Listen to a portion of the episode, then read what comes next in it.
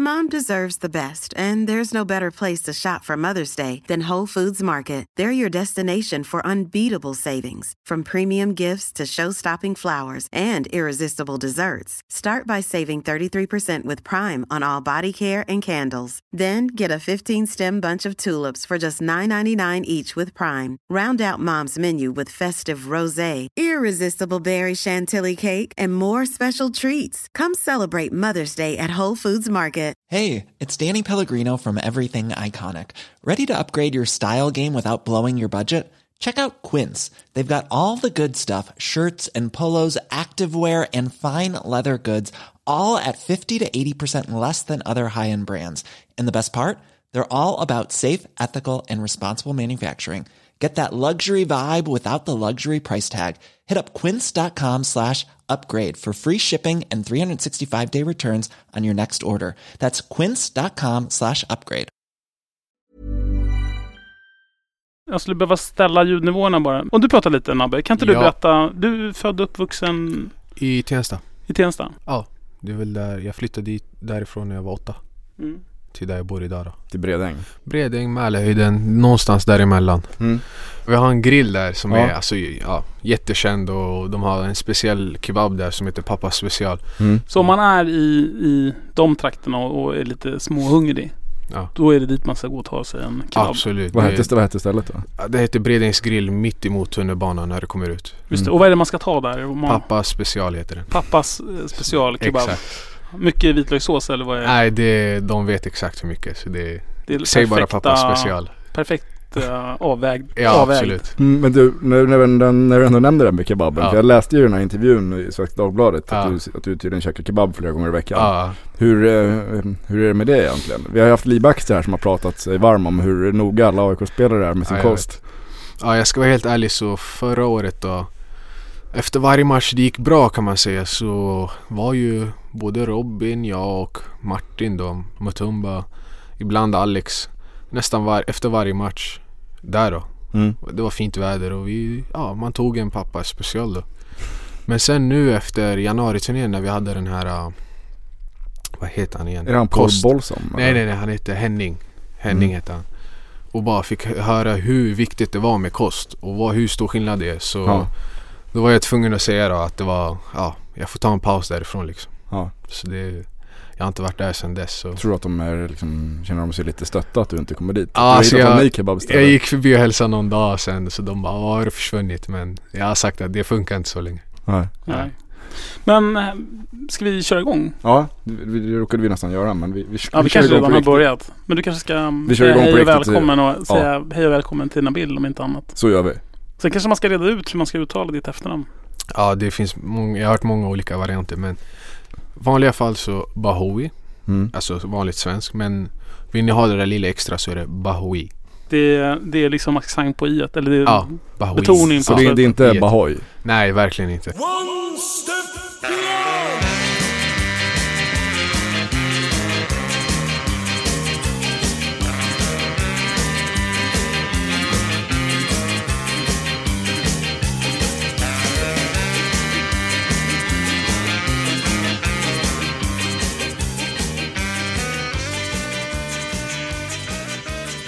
Hej och välkomna till Radio Råsunda avsnitt nummer 31. Det är med mig Björn Enjebo och med Martin Wiklin. Hallå Det- Björn! Hallå Martin. Det har varit mycket snack om vår musik. Det hela tiden kommer in åsikter om vad vi ska ha för intromelodier nu. De, det känns som att de tror att vi vacklar. Okej, ja men det gör vi kanske lite. Nej, Nej. det gör vi inte. För Utan- du Björn, Jag är benhård. Vi har rätt låt nu. Okej. Till dess att vi har den som vi ska få. mm, för vi ska få en speciell signatur. Ja, men, men tack ändå för tipsen. Mm. Vad, eh, vad mer eh, har hänt den här veckan då sen sist?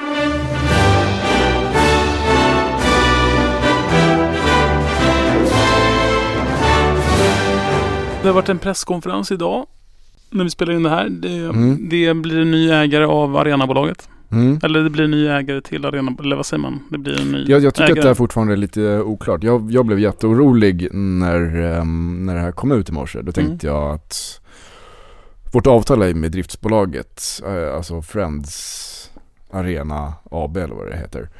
Och ehm, det här avtalet som då sägs vara så himla bra. Mm. Sen eh, kom, om det här arenabolaget skulle gå i konkurs så har vi inget avtal. Och då sitter vi i skiten.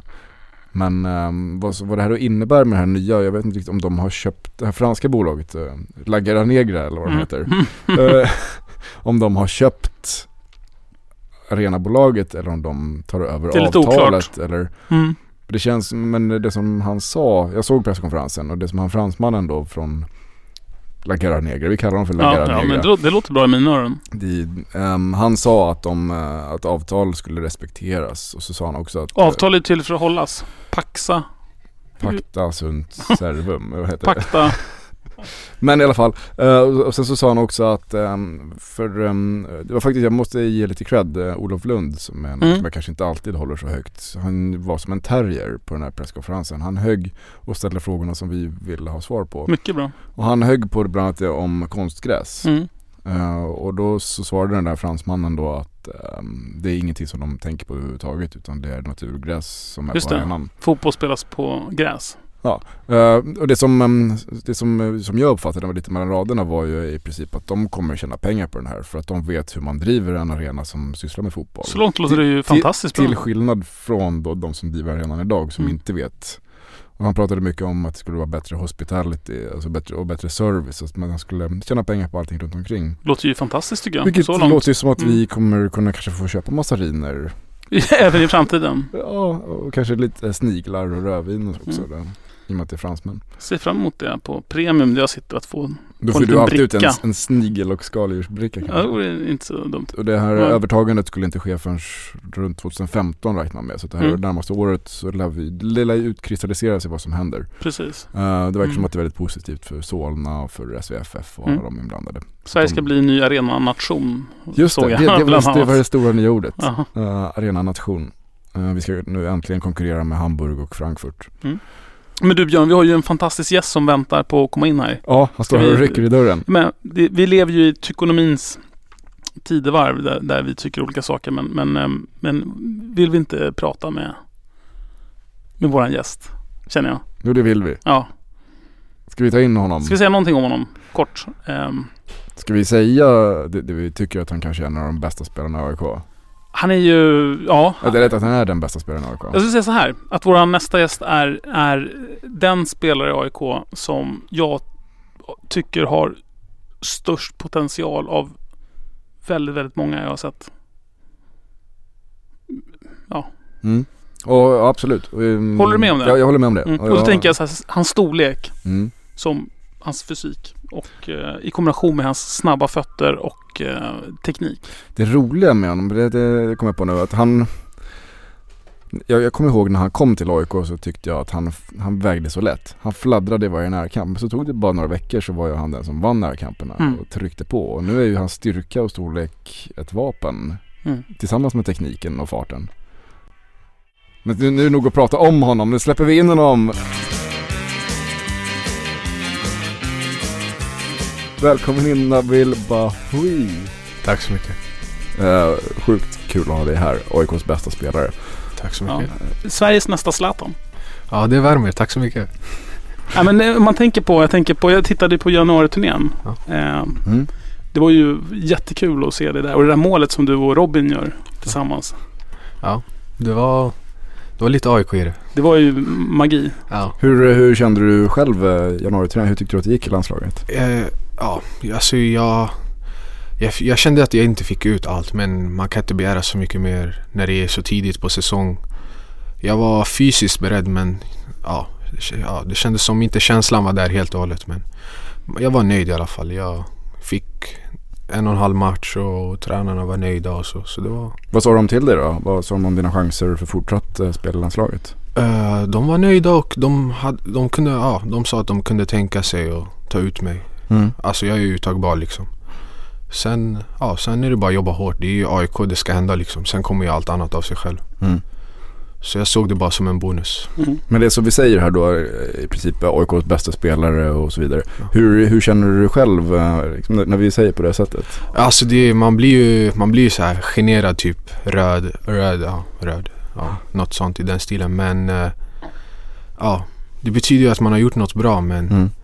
Som jag alltid har sagt, jag, jag är aldrig nöjd med mig själv om man kan säga så. Jag vet inte om det är bra eller dåligt men hittills har det funkat bra så Mm. jag har mycket kvar att ge så det, det är bara kul att höra. Det, det ger motivation liksom. För grejen, du har ju, du har ju liksom Det som gör att man tänker på Zlatan är ju att du, du är rätt stor, lång. Eh, men du har ju en fantastiskt fin teknik. Väldigt snabba fötter. Mm.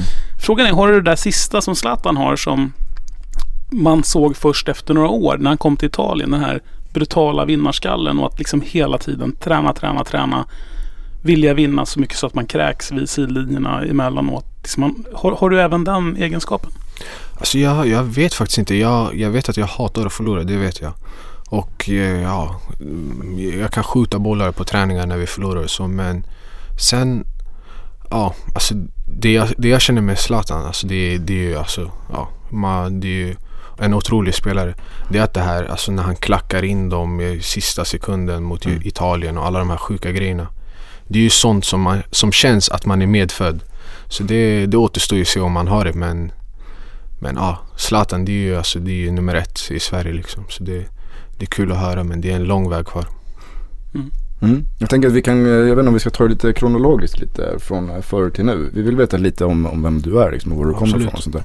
Du nämnde ju här innan att du kom från, att du är född i Tensta. Ja. Men eh, alla känner ju dig som en Bredängskille som Ja. sagt. Men, men du kommer alltså från blå linjen från början? Ja exakt, jag växte upp där och Var det stor, stor familj eller hur? Nej jag har en liten syster, lilla Ja. syra Och sen är det mamma och pappa så det Och du är halv marockan? hel marockan. Hel marockan? Hel. Så det, ja jag växte upp där tills, ja jag flyttade strax innan jag började årskurs ett tror jag. Eller något sånt, ja jag minns inte. Jag brukar säga på åtta år då. Mm. Så då flyttade jag till, eh, ja där jag bor idag, Gulddragan. Mellan Bredäng, Mälarhöjden, Västertorp. En gård där mitt emellan allt. Mm. Och eh, gick i en skola i närheten av Bredäng. Eller nära, ja i Bredäng då. Mm. Så ja, det är väl så jag växte upp. Sen, ja vill ni höra hela historien? Jättegärna. Skola och allt. Ja, jag gick i den skolan tills jag årskurs sex. Sen började jag en fotbollsskola i Nybohov som ligger i Liljeholmen. Mm. Så i samband med ja, BP då. De hade ju ja, börjat sakta starta en, ja, en verksamhet där. Då. Och sen kom jag till BP. Men allt det här var... Jag kom till BP när jag var 11 år. Så det, Okej. det är så här, ja, jag var ju yngre åldrarna då. Mm. Ja, men jag vet BP de satsar ju redan på väldigt tidiga åldrar. Så, Exakt. eh, det, Så det blev direkt. Vi mötte Ajax och så vidare och reste Mm. utomlands redan när jag var 12. Så det var, Mm. det var lite det man förväntade sig också. Vad tyckte du om det? Alltså när du kom som 11-åring då till BP, vad tyckte du om den liksom, hårdare satsningen? Var det, var det roligt? Ja, det var roligt. Jag kände att någon gång mellan 13 och 14 när man började få slatter och jag började växa och Mm. Typ benen hängde inte med. Då var det lite Då var man lite deppig där ett tag men Jag hade inga andra planer, jag hade inget annat att välja på så jag har alltid haft fotboll bara så, i huvudet. Så. Mm. Annars tycker jag det har funkat bra. Det är, som du säger, de kör på hårt och Mm.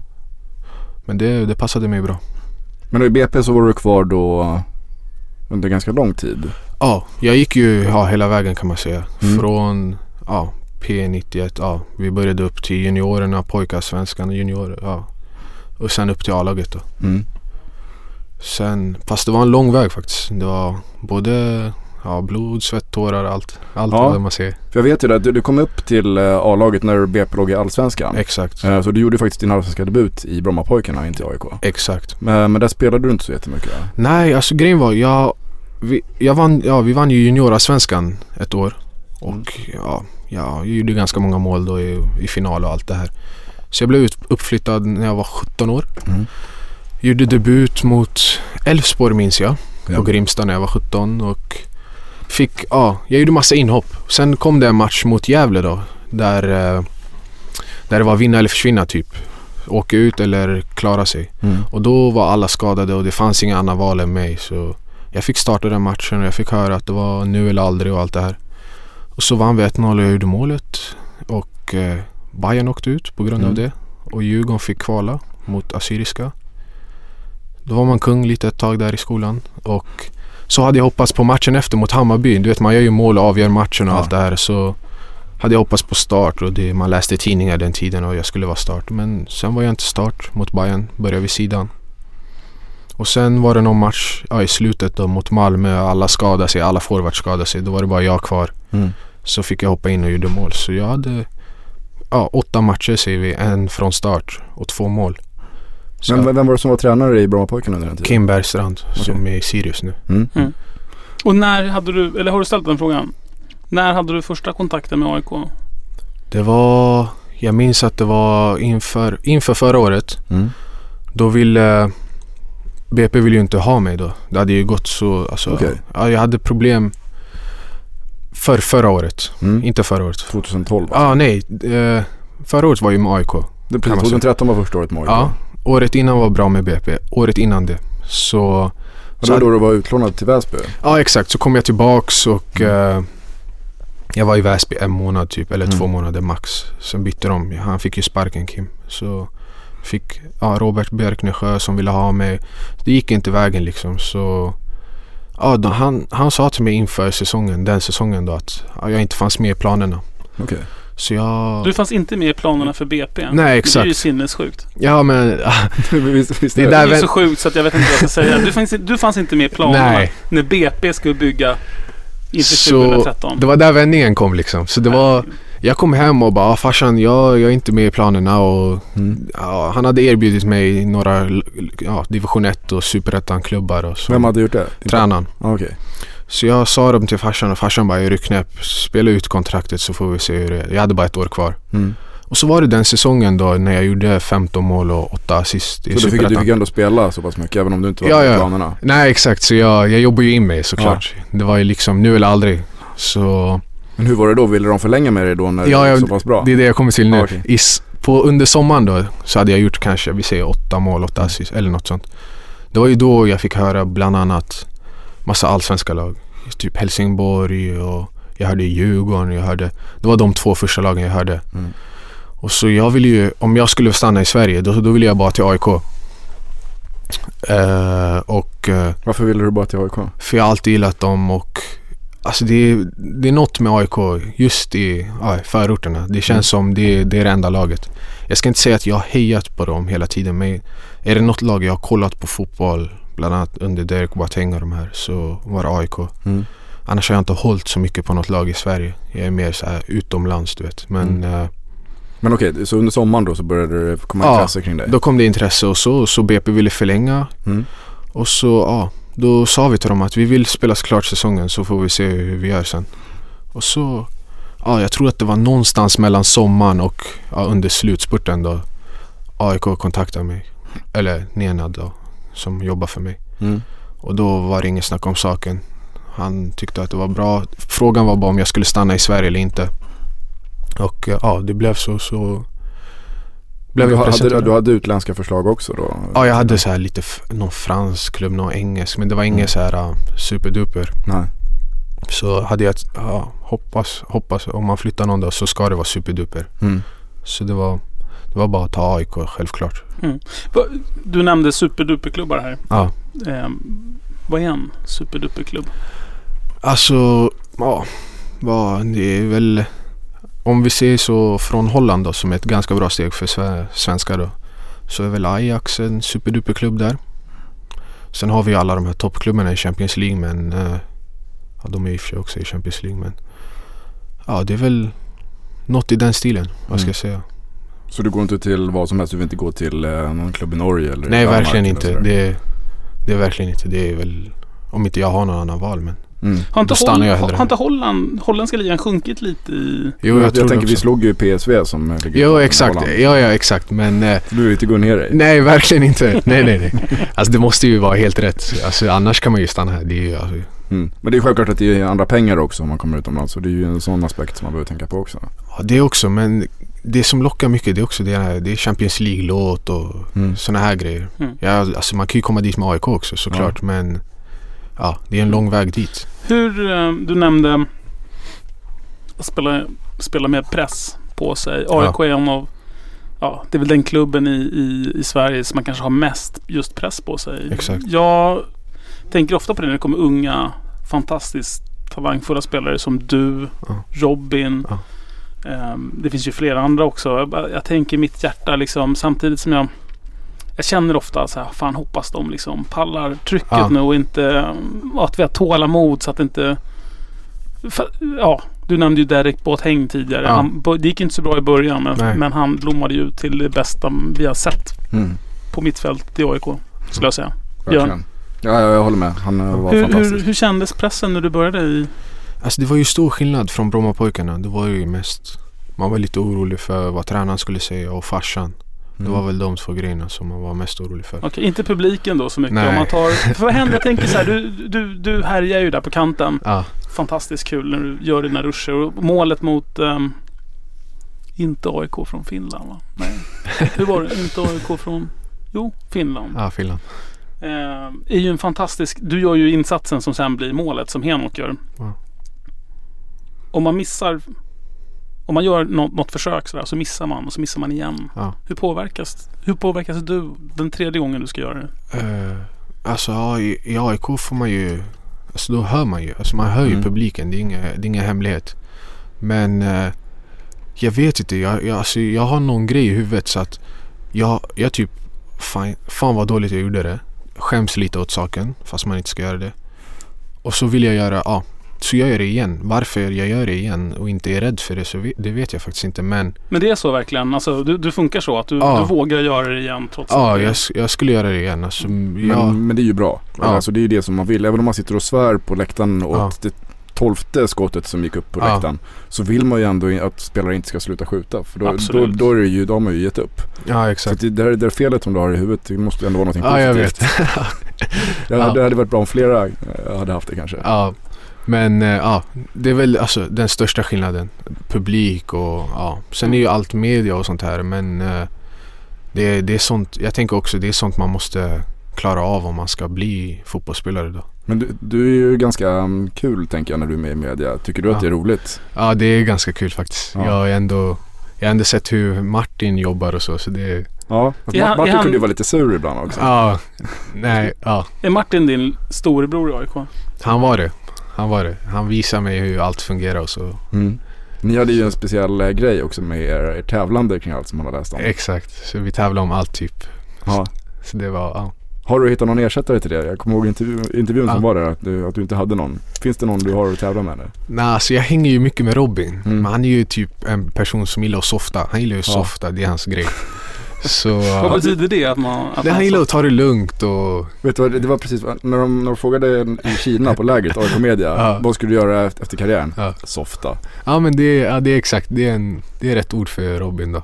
Han gillar att softa men... Men han är ju inte slö på planen i alla fall. Nej absolut inte, verkligen inte. Det, det, det, nu snackar vi utanför och Ja. tävla och så. så det, men eh, ja, det är... Ja, Eliasson i så fall. Han har ju börjat komma till mig och säga kan du det här trixet? Så, Mm. så det är väl han som är närmast i så fall. För han har ju snackat om att han får råd av dig också nu på sistone. Ja, alltså råd och råd. Jag, jag, är inte, ja, jag är inte så gammal så att jag kan ge råd. Men jag, han kommer ju lite som mig från superettan. Mm.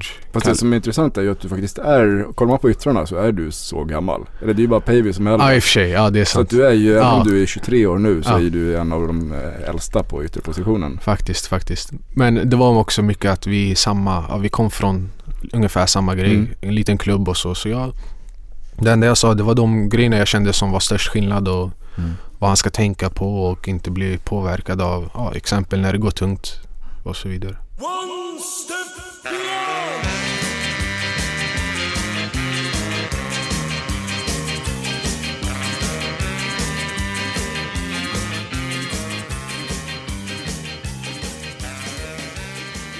Du tar ju, har ni snackat om det här med fasta situationer? Nej.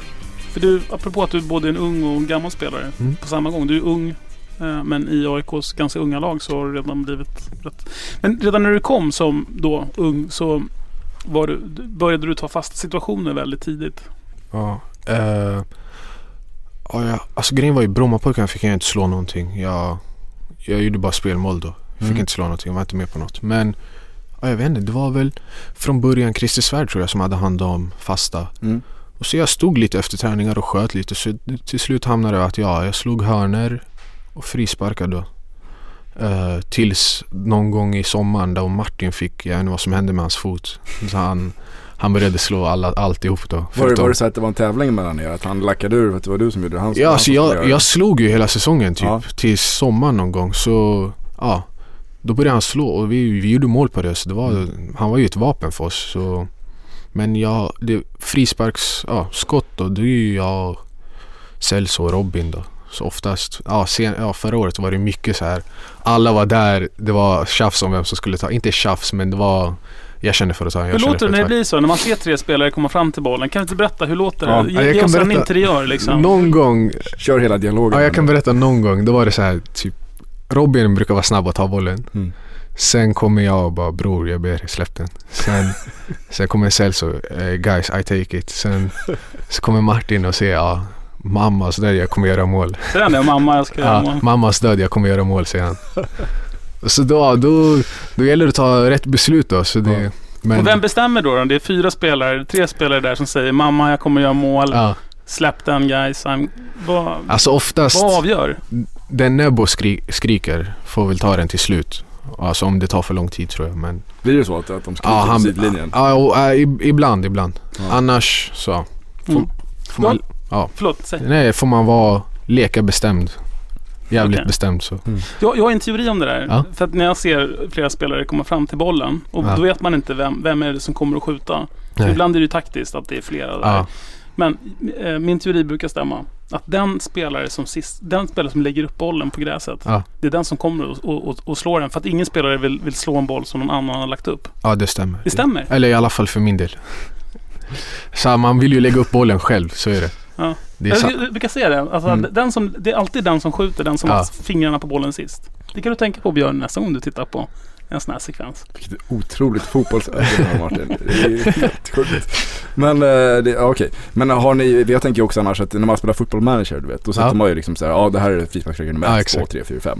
Finns det någon sån rangordning? Säger tränaren innan att du som generellt tar dem från eh, vänster och någon annan som tar dem från höger? Alltså, ja, det, det är väl match till match, men vi brukar ha tre namn. Mm. Sen får den som är hetast ta den. Men annars straff har vi rangordning då. Mm. Som det är 1, 2, 3, 4. Vem är det första? Det är Celso. Celso Borges. Och Ja. vem är, finns du med på listan? Nej, jag, min, min chans rök mot Sandviken tror jag. Så Du missade en straff där. ja, jag missade straff i någon 120 minuten eller vad. Så det var något Mm. Just det. Vad är Ja. det svåraste när man ska slå en straff? Hur, hur svårt är det att slå en straff? Alltså det, det är mest Alltså det är alltså för, ja, psykiskt. Alltså det är, jag tror att allt är psykiskt. Alltså hur du håller nerverna, hur du tänker och så. Det är väl mest det. Jag, jag, jag gillar ju um, vår gamla straffspecialist Marcus Jonsson. Ja, Mr 100%. Mr 100%. Det är klart han, man gillar honom. Ja, Han har men, han, men han sa ju det, han har alltid innan match bestämt sig. Får han straff så slår han upp i vänstra krysset. Ja. Eller i högra stolproten. ja, Så tänker han inte mer. Nej. Då går han fram och slår den. ja, Om man börjar tveka där, det är då man missar en sån. Ja, exakt. Så att har han bara förbestämt sig så sätter han straffarna. Ja. Alltså ja, jag, jag har aldrig varit någon straffskytt så men Mm. man kan ju alltid hoppas att man blir det. Men ja, det är väl så. Man ska vara bestämd. Inte Mm. ändra sig som, som han sa då. Det är väl den största grejen vad jag vet. Inte lobba eller eh, liksom. Alltså, lobb, Ingen, jag, om man leder med 5-0 då kan man showa men annars får man fan inte göra det. Sokrates, Sokrates i Ja, jag, vill, jag vill bara se AIK göra mål och vinna. Ja. Jag vill inte, Mm. nej. Han gjorde några riktigt snygga Ja, absolut. lobbstraffar. säkert, säkert så men eh, Ja. viktigt att den går in. Vilket, eh, apropå teorier, jag har ju en annan teori. Att det bästa VM man har sett Ja. är det, det VM då man var nio år. Typ runt nio år. Okej. Vilket är det bästa VM du har? Det är väl eh, 98, Gammal år då? Det var en åtta. Nej sju. 7. Sju, ja. Det stämmer. Det stämmer oavsett vad man säger. Nej, men det stämmer ja, ja. när man är i krokarna. Okej, förlåt. Gå vidare. Frankrike, Frankrike 98, då var Marocko med eller? Ja exakt, jag tror Mm. det var lite därför också. Jag följde det mycket, ganska mycket. Mm. Hur mycket men- känsla har du för Marocko just som, som land? Är det, är det ditt hem, hemland eller är det en... Ja, det blir ju, alltså jag är ju uppväxt i Sverige och så, så det, Sverige är ju ja, hemlandet kan man säga. Men sen har jag föräldrarna, båda är från Marocko. När jag var liten så åkte vi var- varje sommar till Marocko. Hela min släkt bor i Marocko, jag har bara mormor här. Så det blir ju mycket att man är, det är ja, Marocko också liksom. Så det, Mm. det är lite Pratar du- Pratar du 50-50. franska också? Nej inte franska då, det kör familjen, morsan och farsan. Men ja, mar- ja arabiska då, med Mm. marockansk dialekt kör vi ganska mycket. Okej. Mm. Mm. Men du tvekade, hade du någon möjlighet och, någon gång som vissa spelare har haft att man kan välja? Ska jag spela i landslaget för Sverige eller ska jag välja typ Marocko? Alltså jag har, jag har ju den Alltså jag, jag har inte den situationen än men jag kan ju fortfarande välja Ja, Just fast, det, för det är ingenting, nej, men han har inte spelat tävlingsmatcher. Nej, Nej, nej. Så januariturnén spelade ingen roll. Ja. men jag vill inte vara typ en sån där som hotar och säger så här. Ja, Nej. så ni vet, jag har Marocko men jag vill typ kämpa. Kommer jag in i Sverige kommer jag in. Annars finns ju Marocko. De har ju hemma afrikanska nästa år och allt möjligt. Så. Mm. Du har inte haft någon kontakt med, med Marockos? Nej, alltså jag ska vara helt, helt ärlig.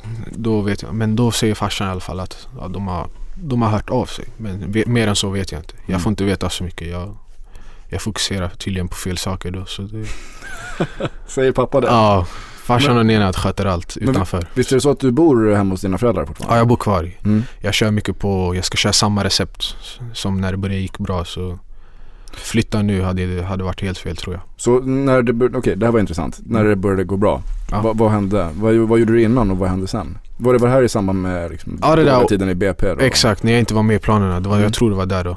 då. Då fick man en tankeställare. Va? Typ, har jag, ja, alltså jag har inga andra val. Nu, det är nu eller aldrig liksom. Och Mm. då, då blev det slut på ja, hänga med grabbarna sent på kvällen och tänka på vad, lite, lite på vad man äter. Typ dagen innan match. Det var den, mest det jag ändrade. Så ingen Mm. pappas eh, Nej, verkligen inte. Nej. Så det var... I så fall var det dagen efter. Men Ja. ja, skillnad från då till nu, det är ju otroligt stor skillnad. Nu vet jag ju vad som är bra att äta och inte. Mm. Förut chansade jag mest. Det, det, det, du har ju, det här känner ju alla till att du äter fisk och potatismos dagen innan match. Exakt. Det började ja, det året då jag inte var med på planerna. Vi kallar det så. Eh, då var det någon, ja, någon som har vunnit guldboll på morsans jobb. Så morsan ville hjälpa till. Jag var ju deprimerad och allt. Så hon frågade vad käkar du innan match? Så var det ja, potatismos som är jävligt enkelt för magen. Mm. Det är ju lätt, du känner inte av det. Jag kunde ju trycka i mig pasta och allt dagen matchdag. Så det var... Och så var det, jag vet inte vad det är för fisk, jag vågar inte säga fel. Men det är en vit fisk, ganska enkel. Du känner knappt den i munnen. Så Men är den färdig panerad eller köper du fiskpinnar? Eller? Nej, nej, nej. Morsan gör den. Alltså, gör den? Ah. Ja, ja, jag kan säga att hon gör den på stekpannan. Sen vet jag inte. Men, men Hon Men det är någon typ slags torsk eller ja, typ. sej Ja, torsk eller- kan jag tänka mig. Så Ja. det, ja, vi säger att det är torsk. Ja. Torsk och potatismos och någon, ja, någon sås där vid sidan. Mm.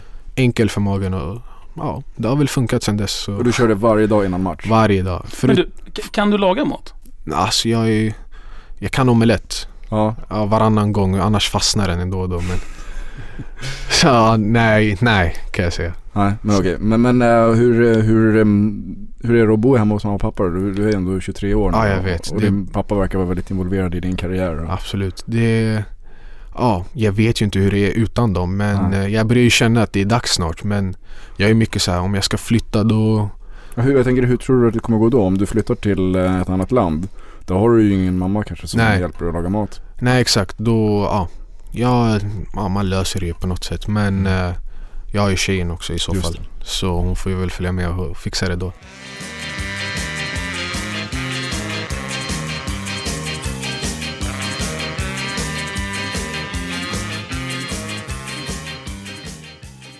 Vi är ju muslimer hemma hos oss Mm. så det... Är du, tro, du är troende muslim? Ja.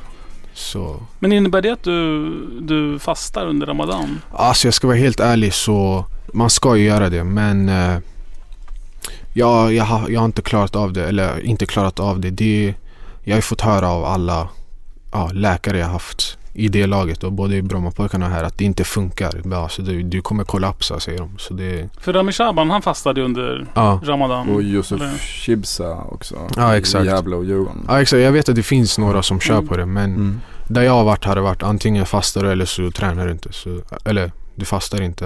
Ja. Det är Mm. jobbigt under sommarmånaderna. Ja, alltså, verkligen. Då Nu- blir det ju ingen, när går solen ner? Det Nej, är ju, exakt. Det är ju liksom vid Mhm. midnatt. Ja. Får man äta en macka och sen. Så ja. Vi har aldrig sett dig tacka Gud på planen tror jag. Vissa spelare gör ju det. Vi hade ju Ja. några, vi har haft några spelare i AIK också Jag har hört att den här, den här tackat, eh, peka mot himlen är så här sydamerikansk eh, katolsk grej. Ja, så det var, ja jag menar Åbolo han gjorde ju Ja, ofta det. Han pekade mot himlen. Och Jag ska- Mendes tackar ju Gud. Ja, verkligen. Efter varje mål. Men jag har inte sett dig göra någon sån. Nej, alltså jag, jag gör inte det så synligt tror jag. jag. När kamerorna är borta tror jag det är då jag kör. Jag kör alltid innan match. Mm. Och så jag ju mål och vi ser att jag gör mål och så målgest och tack alla som assist och alla grabbar. Och sen så jag vet inte, man kanske inte tänker på det bara men om jag gör mål så kan du kika på det. Men vad gör du för någonting då? Ja, då, alltså, det, alltså, du håller händerna på ett visst sätt och Ja men det tror jag förresten, att du Ja. kupar händerna Ja, exakt. tillsammans här. Ja, och så har man en, ja, jag vet inte hur man säger det på ja, svenska. Vi säger, vi säger en vers, jag vet inte om jag säger Mm. fel. nu, Men säg, Men, säg den på, som du säger. ja men alltså det, det är ganska lång alltså. Men ja, man, men säg den. men man kan säga Bismillah, Rabbil Alamin, Ar-Rahman Ar-Rahim och så vidare och så vidare. Men säg den så som du säger den när du har gjort mål. Ja men vi säger så här då. Eh, exakt så här. Bismillah Rabbil Alamin, Ar-Rahman Ar-Rahim, Malik Yawmiddin. إياك نعبد إياك نستعين هنا صراط مستقيم صراط الذين أنعمت عليهم غير المغضوب عليهم ولا الضالين آمين Alltså, ja. Och så, det är Och- typ Jag undrar om du hinner tillbaka till avspark? Ja men alltså det, det man kan köra det snabbare så det Ja, nej men det... Och vad betyder det ungefär? Tack Gud för... Alltså jag vet faktiskt inte. Jag, jag har inte översatt det. Men eh, jag vet att ja, på något sätt så ja, det, det, man mår bra av det som människa och Mm. min familj är ju trogna och så det är mycket mer än mig då. Fast jag jobbar på det men Mm. ja, jag försöker ta efter farsan också. Han är ju både varit i Mecka och så vidare. Så det, Men din, din pappa verkar väldigt viktig för dig. ja Det är en verkligen. viktig förebild för dig. Ja, morsan också, syrran också. Ja. Mm. Försöker bara jobba in alla där. Ja. På tal om förebild. Så jag sa en annan grej. För jag läste en, en intervju med dig i Offside, en Ja. kort intervju med Offside. Där du Ja. nämnde en boxare som Ja. var en stor förebild för dig. Kan du inte berätta, vem, vem var det? och Vad var det för någonting? Alltså jag har ju två egentligen favoriter. Ja. Jag har ju Muhammad Ali Mm. och Floyd då. Floyd Mayweather. Ja. Mm. Men vad var det med just med honom som du, som du, du, du sa att du hade sett någon dokumentär om honom. Men vad är det med honom som gör att han är en förebild? Alltså grejen är han, eh, han, ja, han är ju noll förluster till Mm. att börja med. Och otroligt kaxig. Alltså, men det är inte kaxigheten som, som gör att jag gillar honom. Det är att han kan få så mycket ja, folk emot sig och ändå typ träna, träna, träna, träna, träna. Alltså de tränar ju så det är helt sjukt hur mycket de tränar. Och på hans sätt, han har ju jättemycket pengar och så. Så han vaknar ju fyra på morgonen och ringer hela crewet och säger jag ska träna i gymmet. Så, Mm. Han skulle Så kunna softa som Robin om han ville egentligen. Men Ja, han exakt. fortsätter träna. Det är, det, är det du är imponerad av? eller? Ja men typ, du vaknar fyra, du kan inte sova. Ja, jag går och tränar. Så ringer du åtta personer som är ja, vakt och chaufför och allt det här. Som, som följer med då. Som är typ så här halvvakna i gymmet då. Mm. Så det är lite sånt som, fast han är typ klar kan man säga. Så ändå så drivs han av det här. Vad har du för förebild nu levande fotbollsspelare? Eller levande ska jag inte säga. Nu spelande, spel, spelande fotbollsspelare. Alltså jag har ju Ronaldinho, han spelar ju fortfarande men jag ser ju inte han lika mycket som jag ser, ja, man ser de här nya då. Så jag försöker kolla lite på, jag gillar ju både Cristiano då. Det blir, det blir väl Det är mycket Real Madrid som är ditt favoritlag? Nej, eller? tyvärr inte. Barcelona då. Är det tyvärr Barcelona som är ditt favoritlag? Ja, alltså jag har ju Ronaldo där. Ja, Så okej. det är lite svårt sådär men Mm. Jag ju Barcelona och, och Marseille. Men är det för att du eh, på något sätt, du är ju en, en ytter kanske lite mer som, eh, som är, är Cristiano också? Ja, det också. Och jag gillar mycket också, du vet, att till exempel nu, jag var ju på matchen mot Sverige, Portugal. Mm. hur mycket alltså folk buar åt han och allt det här och men han missar på uppvärmningen och, oj, och allt det här Mm. och ändå så gör han tre mål. Och det är lite det jag, jag, jag drivs av. Alltså att du kan, fast folk är så mycket emot dig, att du använder det till något positivt. Men det låter jätteintressant tycker jag när jag lyssnar på dig. För att Ja. det du säger nu är att eh, det, det, det du liksom gillar med, med, den här, med, med boxarna det är att de, de tar sådana stora risker. De går ut med en sån attityd. Ja. Men de levererar ändå och de tränar stenhårt. Ja, Och samma sak med Ronaldo. Liksom, att han Exakt. har en sån hög svansföring men han levererar också. Liksom. Att, Ja. du, att du respekterar just det draget. Att klara Ja. av att hantera press. Ja. Så tolkar jag dig. ja men det är ju ungefär så. Det är ju, ja, vi har ju Zlatan också då. Mm. För det var min andra reflektion när du, när du berättade. Det är att du, dina två favoritlag är Barcelona och Marseille. Ja, Ehm, men dina två favoritspelare är Zlatan och Ronaldo. Ja, som spelar spelar i i, rivalerna. i, i rivalerna hos båda de ja klubbarna. jag vet. Och man, säger ju, man, säger, man säger om unga, spel, unga människor att de, Ja. de har slutat liksom vara trogna lagen och, Ja. och, och istället följer spelare, enskilda spelare. Men du är ändå lojal liksom med ditt klubblag då, Exakt. Barcelona och Marseille. Trots att dina favoritspelare spelar i rivalerna. Ja, jag vet. Det, det, är, alltså, det är en tuff kombination om han hade gjort mål. Mm. Men då tar jag laget före faktiskt. Det är mer i andra alltså, sekvenser, typ borta matcher och sådana här grejer som inte, ja. Så det, det är väl något i den stilen. Men Zlatan, alltså det, Zlatan när jag var liten ville jag gå ju samma väg som han. Jag ville, de hade ju någon, någon dokumentär där, Blå dårar. Man fick se Mm. hur det var. Så man försökte ju vara lite som han då. Men För han har ju inga klubbar känns det som. nej. Egentligen när, närmast hjärtat. Utan han spelar... Ja, en, Han vill bli bäst, han vill vinna Exakt. titlar. Han skiter i egentligen vilket lag det är. ja. Ja, Men så, känner du igen dig i det eller? För du verkar vara med ändå ha dina favoritklubbar. nej, alltså, alltså jag har ju, jag vet inte om han har något favoritlag. Han har inte sagt det vad jag vet. Nej, jo, när han var yngre så sa han att han höll på Inter faktiskt. Ja, inte det. Just, just, Men det är ju just för att han håller på Ronaldo egentligen. Ja det är mycket möjligt. Ronaldo det är ju hans favoritspelare var- som spelade ja. Inter. Ja. Nej men jag, ja, jag kommer, ja, jag har haft Barca ja, ganska länge och Marseille var mycket när man var liten. Jag gillar färgerna, jag gillar deras tröjor. Sen har ju de också mycket, det är väl mycket marockaner där Exakt. också. Så det är en marockansk Ja, det- koloni. i princip. Exakt, så det, det är lite det också. Men Mm. Mar- Mm. jag har inte så jätte, jättebra koll på trupper och så med, som jag har med Barca. Så det, Men Marseille är ju ett lag som börjar komma upp lite nu. ja, alltså Paris är ju snäppet över nu Mm. men de har ju lite kris nu men Marseille har ju varit i tider 90... topplag också. Ja, men det är ju mitt var någon- favoritlag var i någon- Frankrike, i Ja. Marseille. Jag älskar ju Marseille-staden Marseille. Ja exakt. Jag har varit där. Ja. Alltså det är en fantastisk stad. Mm. 92 var de bra, tror jag. Ja det kanske Det var ju innan hela den där mut, eller det var det var någon stor Ja, någon skandal exakt. Mm. Så, ja. Men det är, ja som du säger, det är, man försöker vara lite trogen mot de lagen men sen, ja. Sen nu måste man ju börja tänka att man, jag har ju alltid varit i en liten klubb, Brommapojkarna. Så nu är jag ändå i AIK och det är ändå så här, ja det är hög Europaklass kan man tänka. Alltså det är ju så. Marseille, det är ju inte långt ifrån, alltså tycker jag, nivån. Så man måste börja tänka lite så också. Att man inte ska heja för mycket för det, vi kan ju möta dem i Europa League liksom. Mm. Så det är väl lite det jag är inne på nu, tankeställare som man måste börja tänka. Ja, alltså vi har ju mött Manchester United till exempel. Där Ja, ja, ja. flera spelare spelar i laget som Ja. liksom har det som favoritlag. Exakt. Har du, vad, vad sa Robin till exempel när vi skulle möta dem? Ja, Ja, han- som, gjorde, som de gjorde ett jävla mål mot dem. Han sprang ju mest och tänkte på sin favoritspelare då, Andersson. Han Jaha. ville byta tröja med han, men... eh, ja, alltså det där är ju exakt ett perfekt exempel. Alltså, Ja. det, är, vi, alltså det är ju inte så långt ifrån, fast det är det Mm. kan man säga, som spelare. Men lag så tycker jag alltså, ja, nu när det blev, ja, nu när jag hamnade i AIK så, så måste man börja tänka om nu. Det finns inte längre så här, ja. I alla fall Marseille då, vi kan ju möta dem och slå dem så det, Det skulle vi absolut kunna göra. ja. I och med att vi har slagit CSKA Moskva som Ja, exakt. Så klart vi Ja. slå Marseille. Mm. Ehm, så är det ju. Ja. Men, eh, men känner du att det är, em, för AIK är ju en, kan man säga, i alla fall i Norden så är det en väldigt speciell klubb med Ja. det intresset och den passionen som finns runt omkring. ja. Känns det för dig på, liksom, på ett speciellt sätt att spela i den typen av klubb eller är det bara just liksom, fotbollsmässiga utmaningen? Nej, alltså det, är- det är också mycket, hur mycket kärlek man får utifrån och allt det här. Mm. Så, alltså det man, det känns, alltså man känner sig direkt liksom inne i familjen. Mm. Även fast ja, jag inte har, jag är inte som vissa andra som har hejat på dem hela livet och haft AIK i hjärta.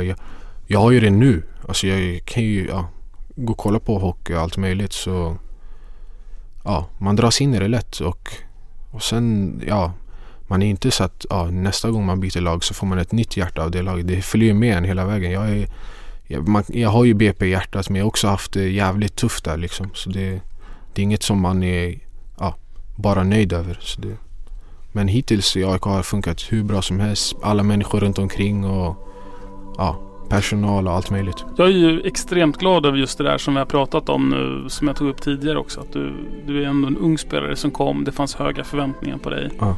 Och du har ju verkligen levererat. Det, är- det, det är fantastiskt att se dig på planen tycker jag. Tack så jättemycket. Ehm, Mm, det är sju mål och åtta assist första säsongen, stämmer det? Ja, Ja. men det är inte bara det, det är sättet att spela på. Det är ju den Ja. kraft du har på kanterna när du kommer som är, um, gör en lycklig. Är det fortsättning på förra veckans massarin? Ja, jag, jag borde ha ringt dig. Jag ringde ju Robin. Han, han tycker jag också väldigt mycket om att säga. Ja. Han, han rör sig som en gud. Men ni har ju lite, lite samma. Ni liksom, det är som att se det är som att se någon dansa på fotbollsplanen. ja. ja alltså jag, ja, det, jag uppskattar jättemycket. Ja, Även Ja. om du inte skulle göra mål, även Ja. om du inte skulle göra några assist, även om eh, det skulle gå dåligt för AIK så Mm. kommer jag att sitta där och... Det som, det som jag tycker är han roligt väl. att se på planen, det, för Ja. jag tänker mycket på det, för Henok Goitom var ju här för Ja. eh, ett år sedan ganska Ja. precis. Och då pratade han mycket om att han pratar med dig. Ja. Och att han liksom hela tiden ger dig tips och tricks som du brukar tänka Ja. på. Och jag tänker ofta på det att ert samspel är väldigt tydligt. Ja. Hur ni ser varandra på planen. Ja. Eh, Känner du också att det, att det är något speciellt? att Ja, alltså- honom? Jag tror att många mål han har gjort så är det jag som har passat honom. Mm. Alltså jag, jag är inte hundra men ja. Så jag vet inte faktiskt. Vissa, alltså det, det ska ju vara så egentligen med alla men med vissa till exempel, ja vissa spelare, vi säger att jag och Henok då så då man, man känner varandra så bra på plan Mm. så att man behöver knappt tänka. Alltså du, istället för att titta upp när jag slår inlägg så, så vet jag att han ska vara vid bortre stolpen. Det är lite det. Så det, det är lite som Robin och jag också. Det är, på träningar om man hamnar i samma lag, det är, du, du tänker knappt. Det är bara roligt och Kan, du, så här, kan man konkretisera det för, för oss som inte har spelat fotboll på den nivån? Du, du får bollen på kanten. ja. Hur mycket hi- hinner du... Hur mycket, vad, vad ser du? Vad tänker du? Vad, eller, eller går du bara på... Är det bara känsla? Så att, Nej, alltså jag får, innan jag får boll, strax innan jag får boll, någon, ja, jag vet inte om det är halv sekund, så måste du ändå kolla vad du har bakom ryggen. Så en snabb bara check bakom ryggen. Kan jag vända upp eller ska jag ta emot och täcka boll? Det är väl den första jag tänker på som ytter. Vänder jag upp så kollar jag läget, vart alla är. Och sen så, ja, då siktar jag mot, oftast mot mål. Det är väl det som, ja, Vissa andra går mot kant och vissa går mot mitten. Jag, går, jag gillar att gå mot mål. Och ut mot försvararen liksom. Så att han måste ta ett, ett, ja, han måste ta ett beslut. Sen vet jag ju ungefär vart alla är. Jag vet att bilden kan ändras alltså hela tiden. Så sen händer allt på instinkt typ. Alltså ja, det är väl det. Du, du dribblar eller du slår ett skott eller du slår ett inlägg. Så du hinner inte tänka så mycket. Det enda jag vet att som jag sa, du ska veta att någon är i bortre stolpen, någon forward. Så då, när du dribblar så kanske du inte ens behöver titta upp bara. Då tänker du bara på känslan. Mm. För den där sekunden när du tittar upp, då kan ju försvararen blocka skott, ja, inlägget då. jag, jag, jag har ju läst Andreas Alms bok Se på Mm. spelet. Ja. Ehm, att, att Sverige uppfostrar generationer av bolltittare som bara tittar på bollen och inte, inte följer spelet. Men när man lyssnar på dig så låter det som att du verkligen du pratar ju precis så som Andreas Alm skriver i den här boken. Att Ja. hela tiden ha koll på exakt vad som händer. Så att när du får bollen så har du vunnit några sekunder genom att veta exakt var, Ja, vad har jag runt omkring mig nu? Vart är spelet på väg? ja. Alltså man jobbar ju mycket på det. Jag tror att det, det är det som är den stora skillnaden när en svensk spelare ja, flyttar utomlands. Oftast, alltså jag, ja, då kommer de ju tillbaks alltså med misslyckat och så. Jag tror att det här är den största skillnaden att du vet var du har bollen så att du behöver inte kolla på den lika mycket. Det är väl det som är den största som man kan tänka typ så här, varför funkar det inte för alla svenska spelare som Mm. blir... Är, det, är det skillnad också om du jämför med BP när du spelade i BP Ja. och nu när du kom till AIK som då leds av Andreas Alm som, som väldigt mycket fokuserar på det här med boll, att inte titta så mycket på bollen utan försöka har du märkt någon skillnad i, i hur de två lagen jobbar? Ja, alltså med Brommapojkarna var det mycket passningsspel. Att ja, bollen inte ska studsa när du passar. Rätt fot och ta emot bollen. Så här, jättesmå detaljer. Eh, med AIK är det mer, ja nu har vi också mycket att bollen inte ska studsa men det är mer, det är mer alltså så här A-lagsfotboll kan man säga så om Mm. det går bra. Så ja, det är mer A-lagsfotboll. Du, egentligen handlar det om att göra mål men sen tänker vi ju på detaljer och så men det är inte så här mini-mini som BP då. Med ta emot med rätt fot och inga yttersidor och så vidare. Utan det är fokus på, på vad? På, I Brommapojkarna? nej, här i AIK. Ja, i AIK. Ja, men typ eh, spelsätt, hu- ja, närmaste väg mot mål och så. Alltså, det är enkelt men ändå ja, svårt då. Så hur många spelare har du koll på? Du får, säg att du, du, du, du är på, på kanten Ja. eller drar emot mitten. Ja. Du får bollen. Säg ett anfall är, är på gång. Ja. Vad, hur, hur pass bra koll har du på vad alla spelare och motståndare är någonstans? Alltså kanten det är ju lite, lite fusk kan man säga jämfört med mitten. Jag har ju bara en sida att ta hand om då eftersom den andra är ut, ja, publiken då. Men jag, jag håller mest koll på vart min back bakom mig är. Han som ska markera mig eller vad det är. Och eh, vart jag har mina spelare. Det är väl det som... Sen har ju Nebbo börjat lära mig att hålla koll på målvakten. Att man kanske gör mål från halva plan liksom. Man måste alltid se vart målvakten är. Så Det är, det, här är Nebbo. ja, det, det är lite Nebbo exakt. Nebbo är ju spelförståelsens kanske mästare. Ja. Kanske den, den med bäst spelförståelse vi har Kommer vi, haft kommer vi att se några riktiga långskott från dig? Ja vi får se, vi får se. Ja, jag börjar kolla på målvakterna i alla Håller du, fall. tränar du på långskott också då från halva plan? Nej, alltså det är... Som Milosevic eh, mål mot Sundsvall. Ja, nej, det, det är lite svårt. Det är mer i så fall om man slår den som, typ som en crossboll i så fall. Mm. Men det är mer om målvakten står fel. Annars skottet och så, det är väl inte... Ja. Hur mycket, lär, har du, hur mycket lär man sig som fotbollsspelare offensiv? Du är ju en ganska offensiv fotbollsspelare. Eh, hur mycket lär du dig offensivt av, just uh, Nash? Ja, jättemycket. Alltså det är mest, nästan efter varje ja, moment på träningar kan han komma fram och säga tänk på det och tänk på det. Och det är sådana här små grejer som man inte tänker på egentligen. Så det Vad säger han då? då som är, ja, ett exempel det är att i början av en match kanske spela lite enkelt för att komma in i det. En, en, en enkel pass bara hem. Så att du har, du har gjort något. Alltså, för jag, jag var med så här, "Ey, nu ska jag ut och köra liksom. Mm. Så det är en enkel pass och sen komma in i det. På vilken sida av motståndaren du ska stå på. Och sen det här med att du alltid ska se målvakten. Det är bara det jag aldrig tänkt på i hela mitt liv men det är ju ganska logiskt att Mm. ha koll på målvakten liksom. Visst, för det ger ju många följder också kan man ju tänka. Att Ja. om du vet hur målvakten är positionerad så vet du kanske också ett smartare sätt att spela upp. Exakt. Eller slå en boll till någon annan Ja, beroende på hur målvakten är positionerad. exakt. Så det är massa små detaljer. Mm. Ja, var, du, var du färdig i spelförståelsedelen? Mm. jag, tycker är har- väldigt, jag tycker det är väldigt spännande. Jag tycker, Mm. den, boken här, tycker Ja. jag var, har du läst den? Eller Nej faktiskt den? inte. Faktiskt inte. Pratar han mycket spelförståelse? Eller titta på spelet, inte på bollen, Al- Alm? Ja, så vi hade ju i, vad var vi?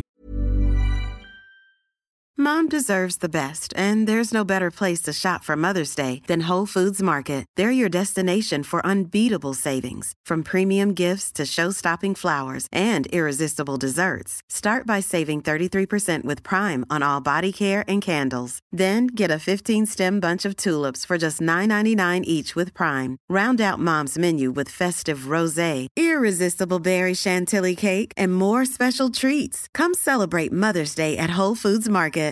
When you make decisions for your company, you look for the no brainers. And if you have a lot of mailing to do, stamps.com is the ultimate no brainer. It streamlines your processes to make your business more efficient, which makes you less busy.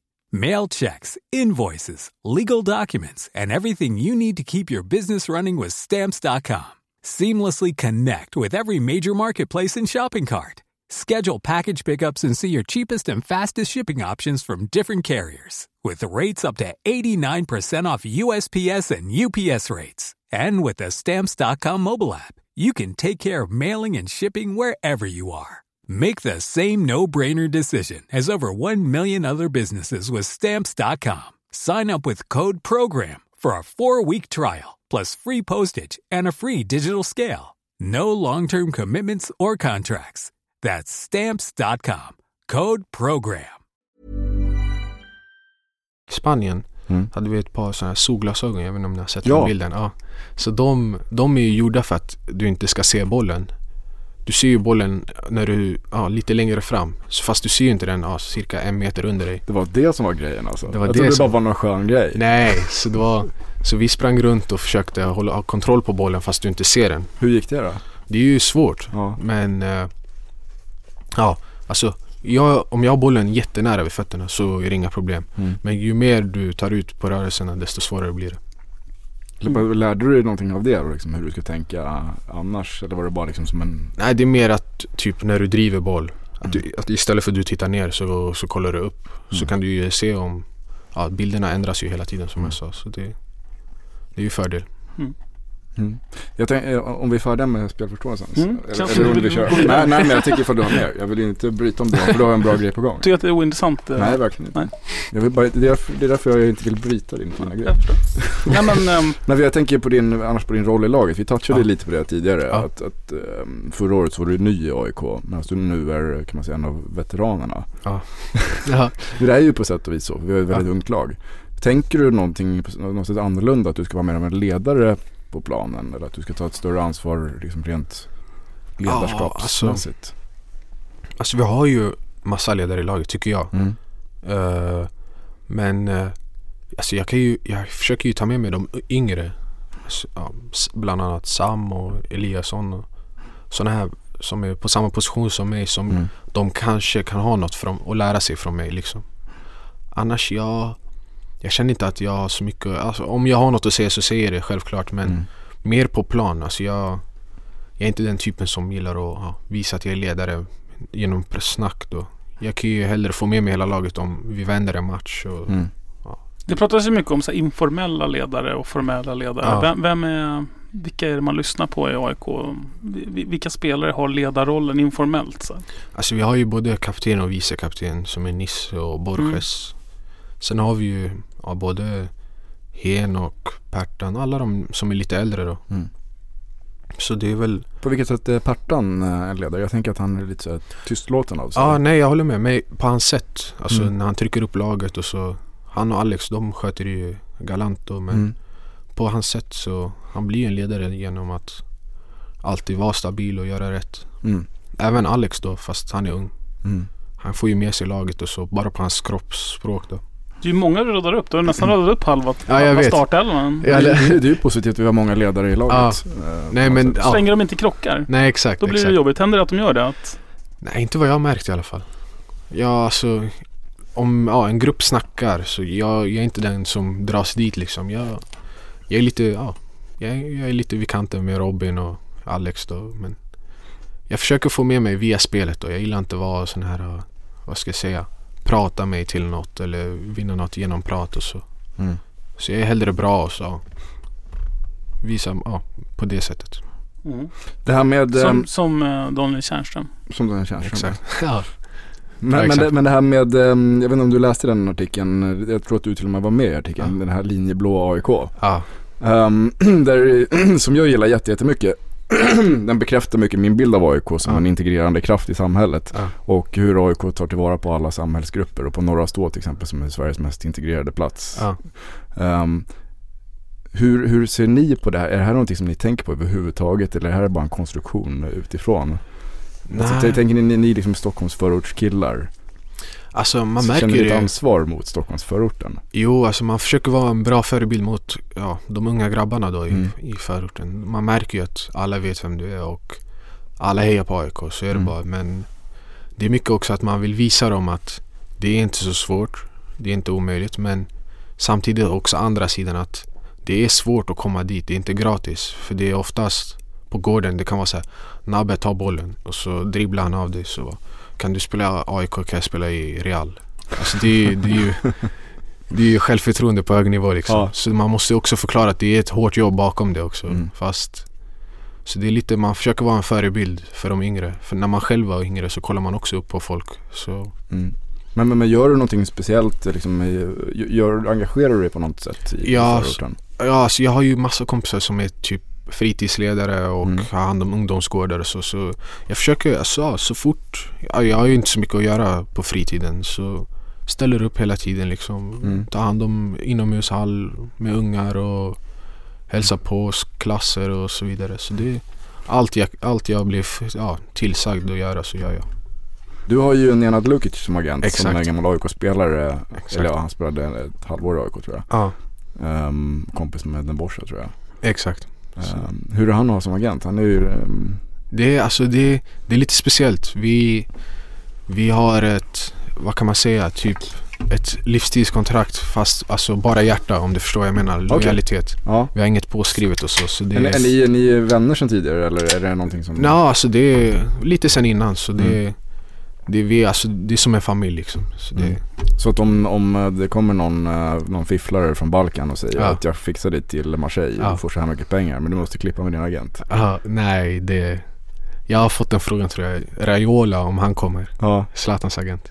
Men jag har sagt det lojalitet är det viktigaste. Så det, Och är man tillräckligt bra så hamnar man på rätt ställe i alla fall. Ja, till slut. Så det, det spelar ingen roll.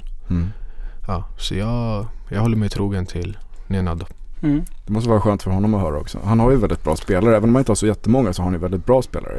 Ja, det är väl både Alex Milosevic och eh, Yilwan Ivan Hamad. Hamadi också. ja. Även Martin tror jag nu. Så det, det är några stycken faktiskt. Mm. Men har vi tagit upp det här med politik? Ja det var tydligen inte så. Det var någon annan. Ja, Har du blandat ihop det?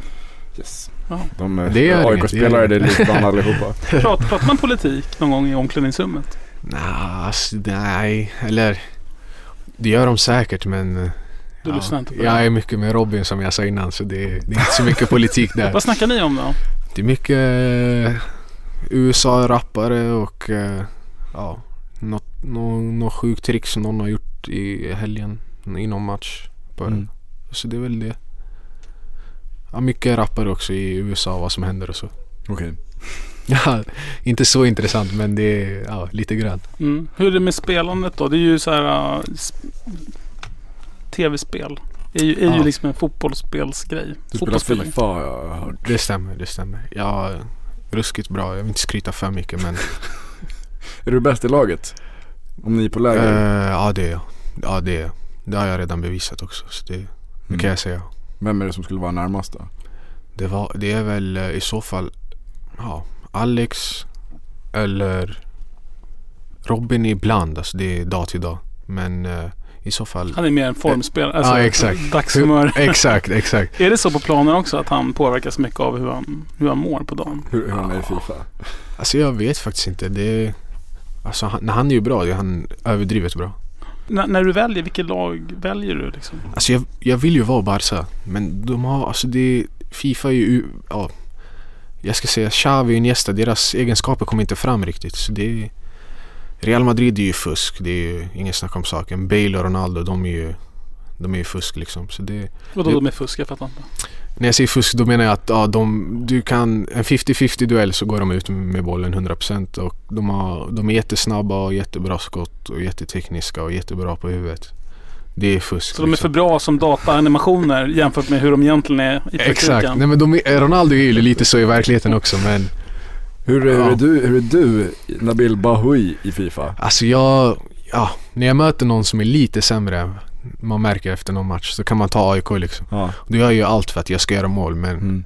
fan jag är inte så bra som jag vill vara liksom. Men, Men är du så bra som du är då? det vet jag Stämmer det? inte. Ja, alltså, ja, Du vet jag kan fixa det annars. Jag känner, Ja, jag det. känner han som har kontroll över siffrorna. Så. höj mig, är höj sant? mig. Jo på riktigt så höjde vi, så höjde vi Eero Markkanen. Efter Eero Markkanen skrev på Twitter att Ja. det var ett skämt att han var så långsam. Ja, Så då tog jag upp det med honom och så fixade de Är det. det sant? Ja. Men du måste höja ja är du Men snäll. jag vet inte vad du, vad du, alltså jag spelar inte Fifa. Jag vet inte vad du ska vara dålig på i Fifa. Nej, vad, alltså- vad vill du höja? Ja, alltså jag har med ju inga spetsgrejer. Det är det som är lite grejen. Du är Ja. teknisk, du är snabb, du är stark. Ja, ja men alltså jag menar i spelet. Ja. Så höj något bara så att man kan vara typ supersnabb eller superteknisk eller superhårt skott. Så. Jag ska snacka Det med vore schysst. Fan vad roligt. Kan du inte se- säga åt honom att höja Nabil så mycket som när, när han tar en rush på ka- kanten så hinner man inte ens se. Han liksom... Alltså det, det, om man är oseriös då blir han petad. Då får han inte fortsätta. Jaha. Så Men det är inte oseriöst att Nabil skulle vara jättesnabb. Nej men man måste ju kunna se honom. Ja, Men jag ska snacka med Rasmus. Vi ska fixa det det. vore jätteschysst faktiskt. Jag tror att han lyssnar på det här också så att han kanske fixar det ändå. Perfekt. Ja. Ska vi prata lite grann om, om ehm, Om säsongen? ja, Ja. säsongen tänkte jag just. Det är ju mindre än två, eller det är två veckor kvar. Ja. Eh, hur, hur, hur känns det? Det, det känns bra faktiskt. Det känns som man har väntat på det här jättelänge. Mm. Det har vi. Ja, det har vi också. Så det, ja, det, det känns riktigt bra faktiskt. Eh, jag tycker vi är bra slag fysiskt. Vi har tränat hur hårt som helst och eh, vi har haft ja, massa matcher. Även fast inte resultatet har varit perfekt men Nej. det är ju inte, det är inte värsta grejen. Hellre det än att du vinner alla matcher och torskar premiären liksom. Så det, det känns bra faktiskt. Du sa här innan att ni har väntat med att vinna till premiären. Ja, alltså det är lite ett skämt men eh, ja, Kalmar och nästa vecka då och Ja. så Göteborg. hade varit in, det hade inte varit fel direkt. Men det är intressant det där med, för att eh, när Mikael Stare tränade AIK, Ja. då är du BP i och för sig, men Ja. då vann vi ju allting på försäsongen. Okej. Och då sa Mikael Stare så här att det är bra, vi tränar på att vinna.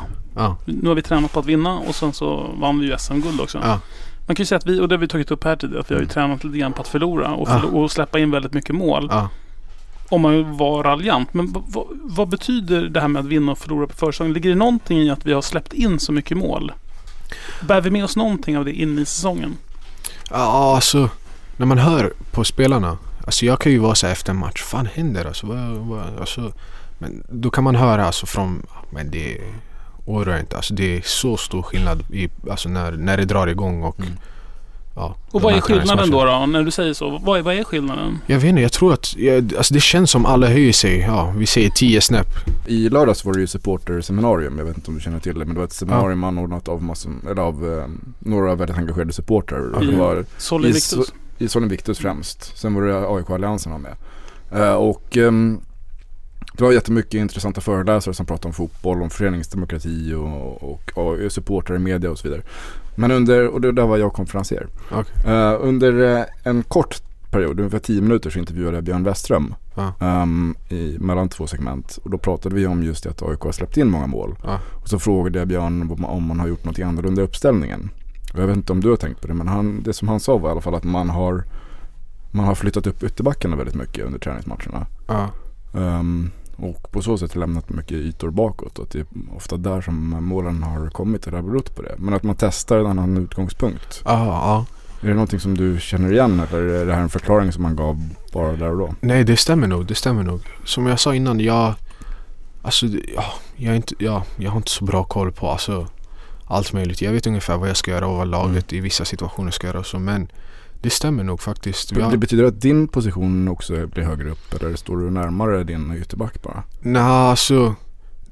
Ja, det bästa som skulle hända det är ju att mm, ja, de kommer på överlapp och det har ju hänt alltså. Så det, han, det stämmer ju det han säger. Så det, Mm. Då blir det ju två mot en helt plötsligt istället Mm. för en mot en. Vänta nu, de kommer på överlapp och Ja. vad, vad, förklara. Det är lite så här, det, när jag utmanar en back eh, Ofta så är det inte bara han. I alla fall när de har lärt känna det efter några omgångar. Då kommer det alltid någon från mitten som ska hjälpa till. Så då har du bara utsidan att gå på. Men kommer exempelvis Nisse eller Lorentzon Då helt, upp, helt plötsligt så öppnas det.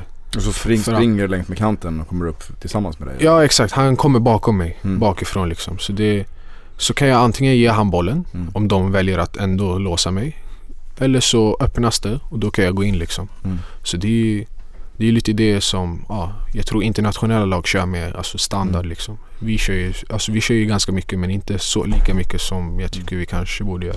Men jag tror att det det var det som Björn Westström sa också, att det här är något som man testar och, och Ja, försöker exakt. för att ge oss fler anfallsmöjligheter. Ja. Men att det kanske inte blir så att vi startar med den höga utgångspunkten mot Göteborg. Nej exakt. Men att det är något som man tränar på eftersom för att Ja bli bra på det. Vad, vad är ditt liksom favorit... ehm, jag kan tänka mig att du ändå har en favoritanfallsväg att gå när du får bollen. Vad, vad, vad vill du helst göra? Alltså jag, jag till att börja med jag gillar ju att spela vänster. Det är där jag kom ifrån, BP liksom. Men nu har jag ju spelat höger bara i AIK. Alltså hela förra säsongen i alla fall. Så ja, vi ser att jag kommer från vänsterkant. Utmanar backen. Kanske går in i banan eller går ut, spelar ingen roll. Slå inlägg men helst gå in i banan. Kanske vägga med någon och sen avsluta helst i bortre då. Mm. Det är väl det som är som ligger i bakryggen liksom. Jag tänker knappt när jag gör det. Men Mm.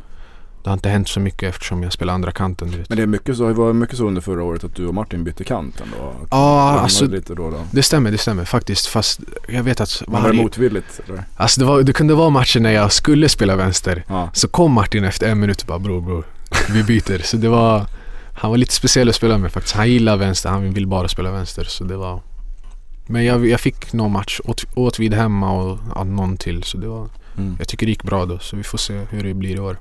Men Mm. eh, nu, nu borde väl du vara given på vänstern egentligen? Det finns väl ingen som eh, flyttar på dig nu? Nej, alltså du, vi, vi har ju både Eliasson, Mm. Sam, fast Sam gillar att spela höger. Mm. Även Päivi, fast jag vet inte om han kan spela båda men Ja, Mm. det är ändå tuff konkurrens och- och for i senaste matchen. Så, Mm. mm. Mm. Och han gjorde det väl ganska bra. Jag, jag såg inte den matchen. Men, Han gjorde assist tror jag. ja. Är inte han back? Han har väl allt möjligt han, Allround. Ja, han Ja. var även eh, inne mittfältare. Ja. Målvakt? han är fjärde- fjärdemålvakt. ja. Ja. Sju mål och åtta assist förra året. Ja. Vad ska du göra i år då? Ja, jag vill inte sätta för hög på mig själv men jag förstår att det blir Men, så. men, men vad vill du göra? Vill du göra? Minst. Minst som förra. Ja. Men jag vet ju att jag kan göra massa mer mål. Mm. Det- Du gjorde jättemånga i BP. Ja, exakt. I och för sig då var jag alltså vänster varje gång liksom. Så Mm. det var... Är det lättare att då hamna i positionen där du får målchanser eller? Ja, alltså när jag själv gör mål. Men höger kan jag ju ja, servera folk mycket mer. Varför det? Vad, vad är skillnaden på... va- Varför gör du mer mål från vänster än från höger? Då oftast kan man gå in i banan och då är det ju rätt fot att skjuta med. Mm. Gå in i banan med, från högerkanten, då blir det ju vänsterfot. Och det är inte den bästa liksom.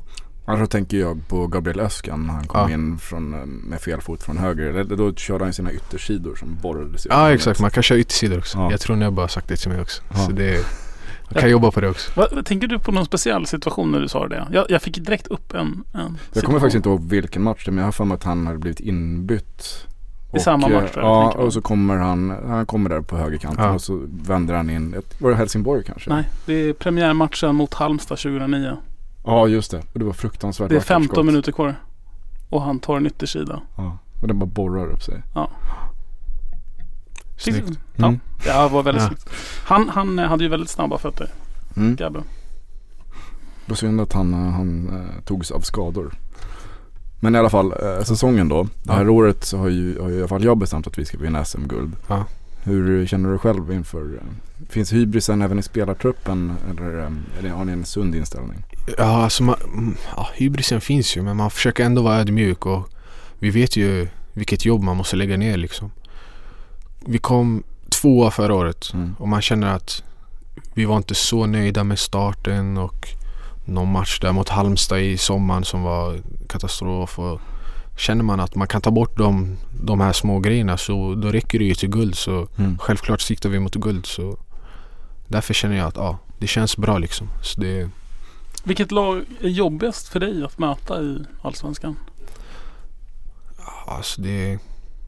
Jag har inget speciellt lag jag tycker är jobbiga. Alla, de, alla Jag är mest så här, ja, Om de är jobbiga mot, vi säger mot mig och ska börja så här, lägga två personer på en och så. Det är mest det som är jobbigt. Men din spelstil, jag tänker, funkar den extremt? eh, Finns det något lag som är jobbigare att möta utifrån hur du vill utmana Aha. din back? Och, eller hur du... Nej, alltså det jobb, jobbiga är ju om man, har, om man möter ett lag som har offensiva ytterbackar. Då, för, då måste jag jobba hem skitmycket. Mm. Då går ju mycket kraft på det.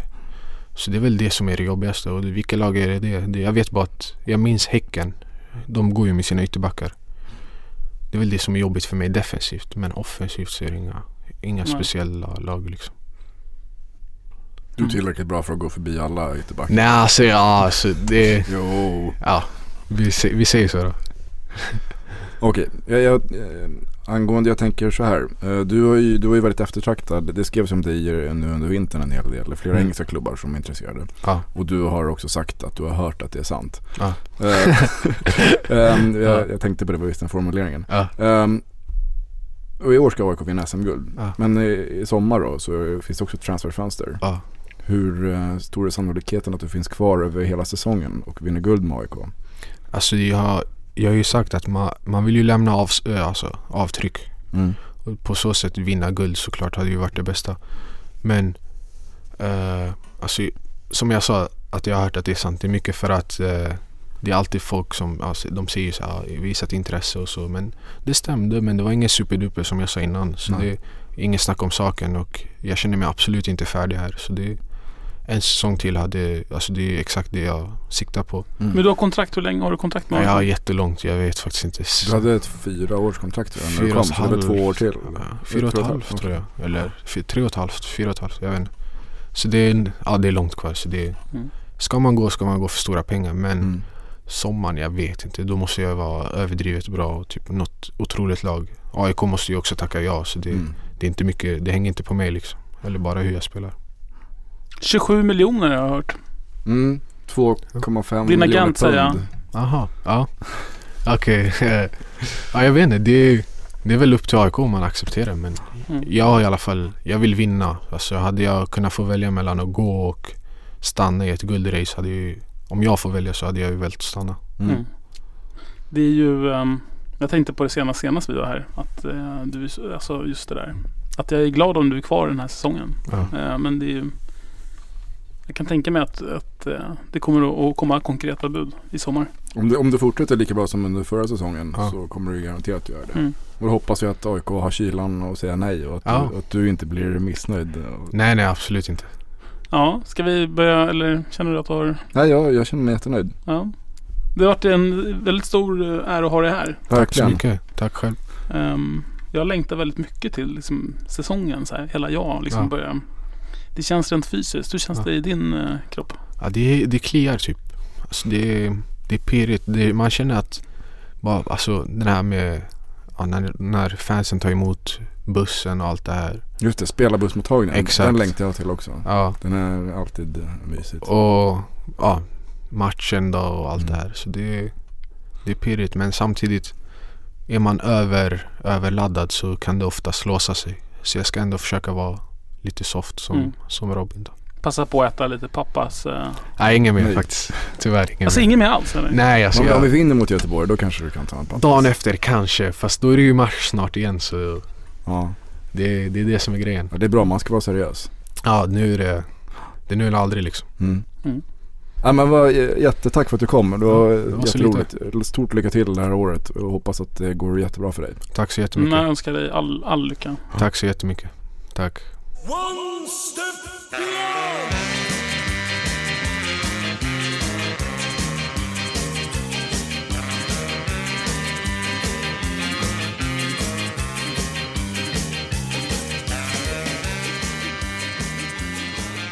Dags för nästa gäst Martin.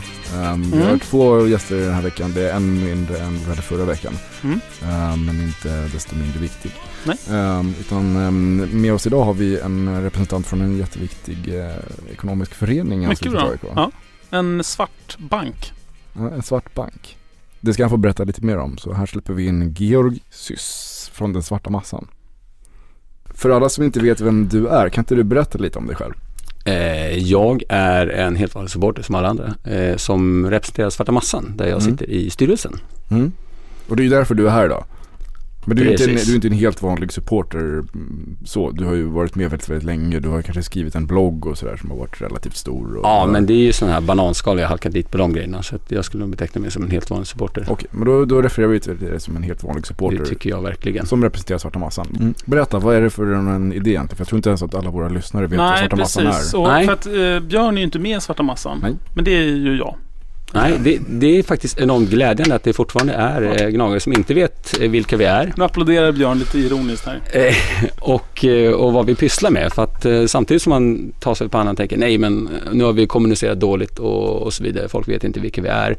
Men så blir man väldigt glad för då inser man ju att potentialen för svarta massan växer ju för varje person som inte vet vilka vi är. Eller för varje person som vi berättar vilka vi är och för varje med, nya medlemmar vi får. Så att potentialen finns ju där, absolut. Mm. Det märkte man ju inte annat bara på eh, supporterseminariet här i lördags där Mm. Björn var konferencier. Mm. Så fick vi ja, faktiskt 19 nya medlemmar och det är ändå på ett seminarium för initierade supportrar som man kanske tycker att ja, men då borde de vara initierade och ha koll på oss. Men av olika anledningar så kanske någon som inte hade koll och inte kunnat gå medlem, bli medlem tidigare men eh, de Så- tog steget då. På, den, på de timmarna så fick AIK in ungefär 200 000, 200 000 i potentiella pengar att låna. Precis, precis som kommer Men- klicka men- in men och vi, vi börjar om, vad vad är Svarta Massan? Innan vi Svarta massan, vi är eh, som en bank för AIK och det Mm. här är, ja, som sagt, många har ju diskuterat det av och till i olika perioder. Men 2010 så var det ju väldigt extremt och påtagligt för att vi höll på att åka ur allsvenskan, det var ekonomisk kris och det ena med det tredje. Och då föddes ju tanken att eh, faktiskt göra någonting som AIK kan vara till gagn av och det vill säga låna pengar i krissituationer. Istället för då klassiska, alla har väl hört talas om sms-lånet som Mm. det kallas, Mm. till väldigt ofördelaktiga eh, räntor och, och den delen. Och det är ju där svarta massan kommer in för att kunna låna pengar till AIK till väldigt Mm. förmånliga räntor. I Och- princip bara ränta för att pengarna inte ska minska i värde. Just det. Och, och nu, hur ser det ut? Hur många, hur många miljoner är vi uppe i? Senast jag hörde så var vi väl runt 15 miljoner.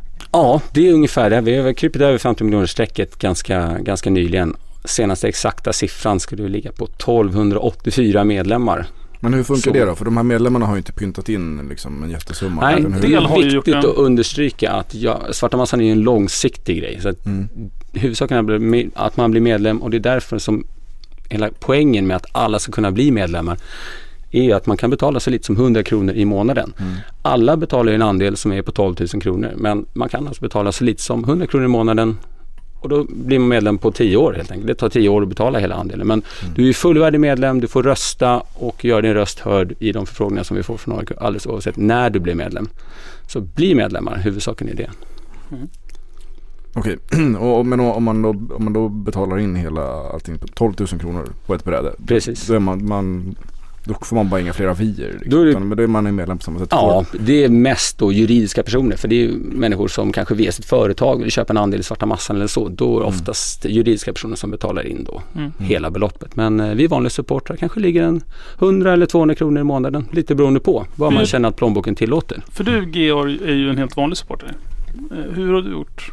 Betalar du in varje månad eller? Ja, precis. Jag, jag, jag resonerade så enkelt som så, okej, men 100 kronor det är två bärs. Det, det stör mig faktiskt inte sådär lönemässigt. Man märker inte om de skulle försvinna. Men så tänkte jag, okej, men då tar det 10 år för mig att betala hela min andel. Så jag, jag la mig på 200 kronor för att jag tjänar inga miljoner men 200 kronor i månaden det är ingenting som jag märker när de försvinner. Så då kände jag att fem år det är ju alldeles lagom period Mm. för att betala min andel i svarta massan. 200 kronor är också vad jag har lagt mig på. Mm. Det är alldeles- men det är 200 väldigt lagom sådär. Mm. Men eh, det vi är ju glada så fort vi ser Det finns en del som har fler än en andel. Stämmer Ja, det? det, det finns ju Har man vissa då som har två röster? Eller har Eh, man nej, du har en person? andel, en röst. Det är ju för att det är väldigt viktigt att ingen ska kunna kapa svarta massan på något vis genom att köpa upp eh, x antal andelar. Utan det ska vara en andel, en röst och... Men en andel, en röst låter ju som att man då kan ha två andelar och två röster. Det är sant, men du har faktiskt bara en röst oavsett hur många andelar du Så har. en person, en En röst. person. En person, en Mm. röst. Okej. Men det är glädjande att det finns de som har faktiskt flera andelar. Mm. Vi tycker att 12 000 kronor till klubben ens hjärta, det är väldigt mycket begärt bara där. Mm. Därför är det så stort att det är så många gnagare som verkligen har valt att gå med i svarta massan ändå. Mm. För det är faktiskt mycket pengar. Och hur har det sett ut då? För vi har gjort några lån. Ja. Ehm, har alla lånen som har löpt ut betalats tillbaka? Ja, det är ingenting som har, som har gått över tid. Sen har vi lån som är, som är på längre, längre perioder och till exempel hockeyn har ju något lån som är eh, amorteringsfritt första, jag tror det var två åren. Mm. För med hockeyn, som ex- exempel då, det är ju faktiskt möjligt att AIK Hockey inte existerar om några veckor. Är, klubben kan ju, eller hockeysektionen kan ju gå i konkurs. Vad händer då med... Där har ju vi en, eh, eftersom svarta massan måste ju hålla i sina slantar så vi kan liksom inte ta hänsyn till att hockeyn ligger pyrt till och säga ja men då kan vi skarva lite med säkerheten. Så där har vi ju faktiskt säkerhet från eh, från SHL att de pengarna som ska gå till AIK Hockey här sen nästa utbetalning de får de går direkt till svarta massan Mhm. Mhm. som säkerhet då. Mm. Just för att det är ju så viktigt att vi håller i våra medlemmars pengar. Det är det som hela förtroendet bygger på. att Okej, Eh, men det, det låter ju himla bra. Men vad har AIK hjälpt till med? Kan du ge lite exempel? Exempel vad, på... vad, vad, vad ehm, Svarta Massan har hjälpt till med? Ja, första insatsen var väl eh, för AIK FF Mm. som behövde kapital i samband med Lennart Johansson Trophy. För de, har ju, de får ju mycket reklamintäkter och sånt där för själva turneringen men för att kunna styra upp en turnering och boka hotell för alla lag och såna grejer behöver man kapital i förväg. Mm. Och då får man bättre avtal också. Man kan förskottsbetala alla de sakerna. Så där gick massan in till exempel Mm. och var väldigt behjälplig eh, för massan, eller för eh, AIK FF att kunna styra, styra upp eh, Lennart Johansson Trophy. Bara som ett exempel. Det var till och med två år då, vi hjälpte till där. Sen har vi ju hockeyn har gjort, eh, de har två lån nu som ligger. Sen har vi även i... eh, Jag fick ett mejl nyligen om, om handbollen. Ja, precis. Stämmer, stämmer. Det är väldigt roligt att vi första gången kunde låna till någonstans utanför hockeyn och fotbollen som är Mm. de större föreningarna. Men eh, 120 000 gör skillnad i AIK handboll och vi är jätteglada att kunna, kunna hjälpa dem med det. Mm. Till en lite förmånligare ränta än vad de hade haft hos till exempel banken. Då. Men, men du får alltså mail från Svarta Massan? Ja, jag är ju med i Svarta Massan och Mm, då precis, kommer det du- ut mejl ehm, och då står det, det stod någonting om att eh, handbollen vill ha pengar, vill ni rösta ja eller nej? Jag röstar inte alls. Hur, men, nej, okej. men hur går det här till då? Eh, Egentligen tänker jag då, då kommer handbollen kommer till Svarta Massan och så säger vi hej vi behöver pengar för vi vill ehm, köpa varmkorv till vår avslutning. Som exempel. Ja. Eh, då, säger ni, då säger ni någonting, ni som är styrelsen Svarta Massan, eller skickar ni ut det här till medlemmarna på beslut? Nej, där ligger det ju alltså, styrelsens ansvar då, att bedöma eh, förfrågan och sen prata med eh, handbollen då om säkerhet för lånet. Mm. Och när vi ser att eh, alla bitar är på plats, det vill säga att säkerhet för lånet finns och liksom betalningsförmåga finns, då går det vidare ut för omröstning. Just för att vi vet ju att AIK röstar med hjärtat. Så med stor sannolikhet att eh, när en fråga går ut så blir ju, vi har ju sett, ja Martin du har ju sett eh, procentuella procentuella eh, procenten i omröstningarna och det är ju allt från 97 till 99 procent är ju Ja, men ja. det är där omkring 90, 97 procent ja och så är det några som tappra själar som har röstat nej till något. Men, men, men, men är det bara det ni tar hänsyn till? Ha, finns det säkerhet för det här lånet vi nu ger? Eller ja, det, det är det vi måste ta, ta hänsyn inga till. andra hänsyn? Men kan ni inte tänka liksom det här är ju helt galet, det här kan vi inte göra? Ja, alltså, om frågan är vi ska köpa ballonger för pengarna, Ja, eh, då kan man ju tänka varför ska du låna pengar för det här? Ja. Så naturligtvis, då är det ju någonting man måste fråga Men skickar ni ut det ändå liksom? Om de motiverar sitt ballonginköp, skickar ni ut det då till medlemmarna? om, där svarar du själv. Om de motiverar ballongköpet, det är, om det är svartgula ballonger, vem vet? Eh, Då, då finns det väl någon anledning till att de vill göra det. Men naturligtvis så måste det ju finnas någon, någon grund för det. Alltså, Mm. Och vi vet ju att handbollen till exempel, de har ju, de har ju tufft ekonomiskt. Det, är ju, det har ju alla AIK-sektioner. Mm. Och där är allting relativt. För dem är ju 120 000, det är, det är mycket pengar för dem. Mm. Medan det för fotbollen kanske inte är speciellt mycket alls. Jag, jag, jag som sagt har ju lite så här blandade erfarenheter av eh, massan. Jag, jag, jag, först fick jag inga mejl. Eh, och sen fick jag mejl och, och då känner jag så här när man får att det är 97% som säger ja. Alla säger ja liksom. Och några få säger nej. Så slutar man ju bry sig. Säger då alltid alla ja? Ja, Har- men är det det är ju- något, något beslut som har röstats, är det något som har röstats nej? Nej, det är ingenting som har röstats nej. Har, har något beslut, beslut fattats utan minst 90% ja? Nej. Nej. Och då, det gör ju att man sitter där och tänker att det spelar ju som ingen roll. Ehm, det blir liksom en... Och där, där kommer, kan man ju ta lite kri- kritik. Eller en... en ehm, jag känner i alla fall att man, man börjar fundera på vem... Som man gör i alla... Egentligen gör man det här i alla sammanhang. Eh, all, överallt där makt finns så har man 15 miljoner så har man ju makt. Um, så uh, är ju transparens väldigt viktigt. Och jag upplever inte som medlem att jag får jag får aldrig se något beslutsunderlag riktigt. Utan så här, handbollen vill ha pengar, vi tycker att uh, de borde få det. Hur vill ni rösta? Och så röstar alla ja. Eller nej. Så börjar jag tänka, så, men vad, vad är grunden för det? Och får, jag se, får jag se beslutsunderlaget, hur man har fattat det och sådär.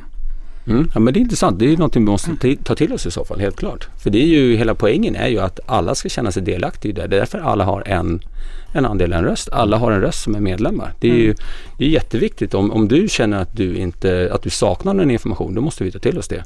Mm. Jag kanske läser slarvigt eller hur, hur ser underlaget ut som vi får? Jag upplever att jag får bara liksom att de vill ha pengar, vi tycker att det ser bra ut. Ja, Vi, vi, vi ehm, vad säger ni? Och man uppfattar ju det som att massan vill ge pengar och så ska man liksom rösta. ja men vi, vi gör ju en bedömning i, i, i styrelsen och eh, där får jag vara helt ärlig. Min starka sida i styrelsen är inte ekonomidelen utan det är ju själva att vi ska synas och vi ska Mm. rekrytera nya medlemmar. Det är lite den bit som faller på mig. Men sen har vi revisorer i styrelsen eh, och eh, ekonomikunnigt folk. Det är mycket de som bedömer eh, återbetalningsförmåga och säkerhet. För att när de säger borgen hit och, och borgen dit, jag får ju erkänna, det är inte min starka sida. Jag, jag har en fråga som, som Mm. jag tror att du tog upp med Kristoff Fågel när han var här, Osynliga Mm. handen. Eh, om eh, det här med att det kan bli för lätt att låna pengar. Att det är så väldigt lätt att gå till svarta massan och så får vi pengar och så köper vi en ny spelare eller saker som man kanske inte behöver. Och det känns lite som att AIK har tagit mycket risker på sista tiden. Eh, hur, hur ser du på det? Alltså du som... Jag skulle inte säga att, eh, att AIK har tagit- tagit större risker för att svarta massan finns. Det kan jag inte säga att det finns något belägg för. Nej. Och inte heller någon känsla överhuvudtaget faktiskt. Mm. Hur mycket pengar är utlånade från svarta massan? Eh, vi har ungefär, eh, utav de dryga 15 miljonerna som vi har då i, i, i tillgångar, så har vi fått in ungefär 6 miljoner. Så det är väl de pengarna som, som jobbar för AIK nu. Kan, kan ni låna säga. ut pengar som ni inte har fått in? Nej, det, det- tekniskt sett så kan vi göra det. Ja, I och med att vi har ju, eftersom vi har ju löfte, vi har ju medlemmar som eh, förbundit sig att betala medlemsinsatsen. Så naturligtvis kan ju svarta massan och sin del ta lån för AIK men det känns som att det är ingenting vi ska jobba med i...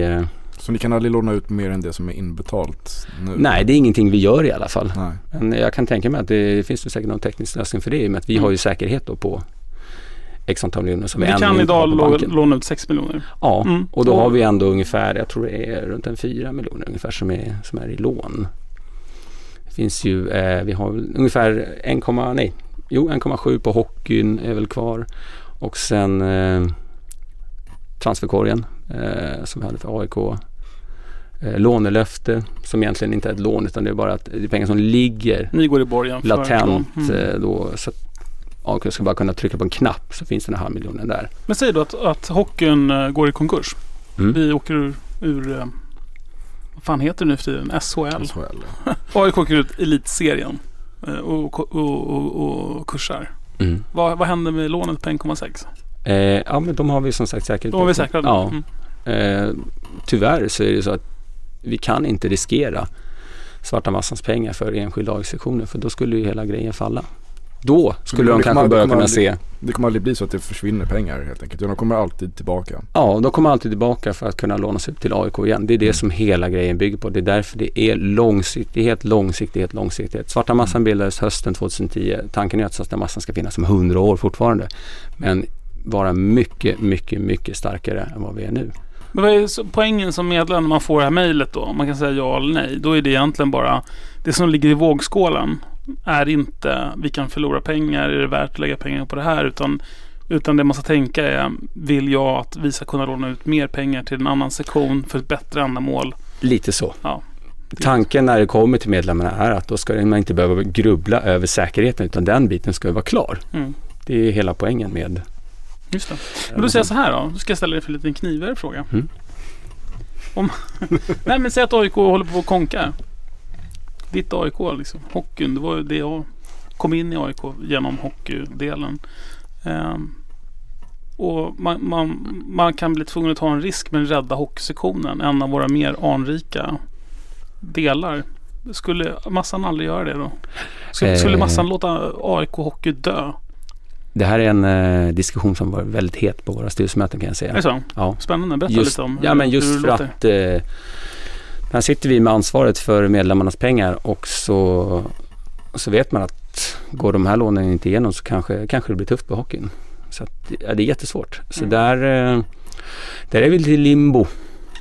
Så tillvida att eh, Det låter inte bra att det är limbo. Nej, men eh, det, det är svårt att, att, vad ska man säga, som, eh, som enskild AIK-are och medlem i Svarta Massan så vill man ju rösta ja på allting. Men eh, i styrelsen så kanske man måste fundera extra varv. Det är därför till exempel just den här, eh, det drog ut på lånet, eh, eller drog ut på tiden just eh, senaste lånet med AIK Hockey just för att vi ville få alla papper klara Mm. från eh, SHL, elitserien, att eh, pengarna skulle Och ni skulle låta AIK Hockey dö hellre än att riskera medlemmarnas pengar? Där skulle vi nog låta medlemmarna ta beslutet. Nog. Du sa att ni skickar aldrig ut någonting till supportrarna eller medlemmarna som inte är säkrat redan. Nej, men eh, har vi inte fått någon fråga om liv och död än utan har vi bara fått frågan om Nej, men för, för du sa ju förut att ni skulle aldrig skicka ut en sån. Om det inte fanns säkerhet så skickar ni inte ut det. Nej. Men nu sa du ju nog nu. Så nu Ja, nej, men det, återigen, liksom- som sagt, vi har haft den här diskussionen i, i styrelsen så många gånger just för att det är ju en eh, det är ju skräckfråga. Mm. Alltså skräckfråga nummer ett. Man, man vill ju inte vara den som, som sänker AIK Hockey men någonstans, någonstans så är det inte svarta massan som har satt AIK Hockey i den situationen som Men, men nu måste du svara på den här sig. frågan. För att det, det, det här är ju liksom själva nyckelfrågan. Jag tror att eh, diskussionen i styrelsen skulle utmynna i att eh, medlemmarna får ta beslutet helt och Så då hållet. skulle det komma ett nytt mejl som låter annorlunda. Att nu för första gången så kommer svarta massan att möjligen riskera två miljoner av era Ja. pengar. Just- Men vi vill rädda vi är- hockeysektionen. Är ni beredda att ta den risken? Och så skulle man rösta om det. Precis, och då skulle man ju få förklara att risken är större den här gången och eh, Ja, det eller finns risken möjlighet- finns för första Ja gången. precis, För det du har risken tidigare finns för första gången. finns inte. Nej precis, utan eh, risken finns för första gången att Men, men, eh, ska man inte då istället för att, för att lägga de här överskottet av räntor på sponsring, kan man inte spara de pengarna? Låta dem Lägga växa? riskfond. Låt, riskfond ja, precis. Låta dem ligga där tills, tills det verkligen behövs. Ja, det finns ju en tanke med det. Men samtidigt så vill ju vi att svarta massan ska vara till för hela AIK. Mm. Och då kommer de här äh, ränteintäkterna väl till eh, pass. Just när man vill kanske hjälpa mindre sektioner som egentligen inte har någon säkerhet att tala om överhuvudtaget. Och där mindre summor också kan göra en stor skillnad. Mm. Som de fick till exempel damhockey, dambandy och innebandy senaste gången. Eh, men det, det är en tanke. För det är ju ett sätt att komma förbi den här eh, risktagandet med medlemmarnas pengar. Absolut, men samtidigt så någonstans då bygger man upp ett kapital som man kan riska med och det vill vi inte heller göra. Nej precis, Det ska och, och då inte kanske, finnas- de, kanske det också ses från idrottsföreningarna faktiskt. Som, eh, det finns ju ändå de där pengarna hos svarta massan. Precis, där är den där nö- nödfonden hitan ditan och det Mm. är ju eh, det är ingenting vi vill ha. Det, det ska vara som en bank, en mer fördelaktig bank än vad AIK I en perfekt värld så har vi ju inga lån utanför familjen snart utan då Mm. är ju allting i svarta massan istället. än så länge så finns det fortfarande något, något lån som jag tror eh, FF har och någon annanstans också.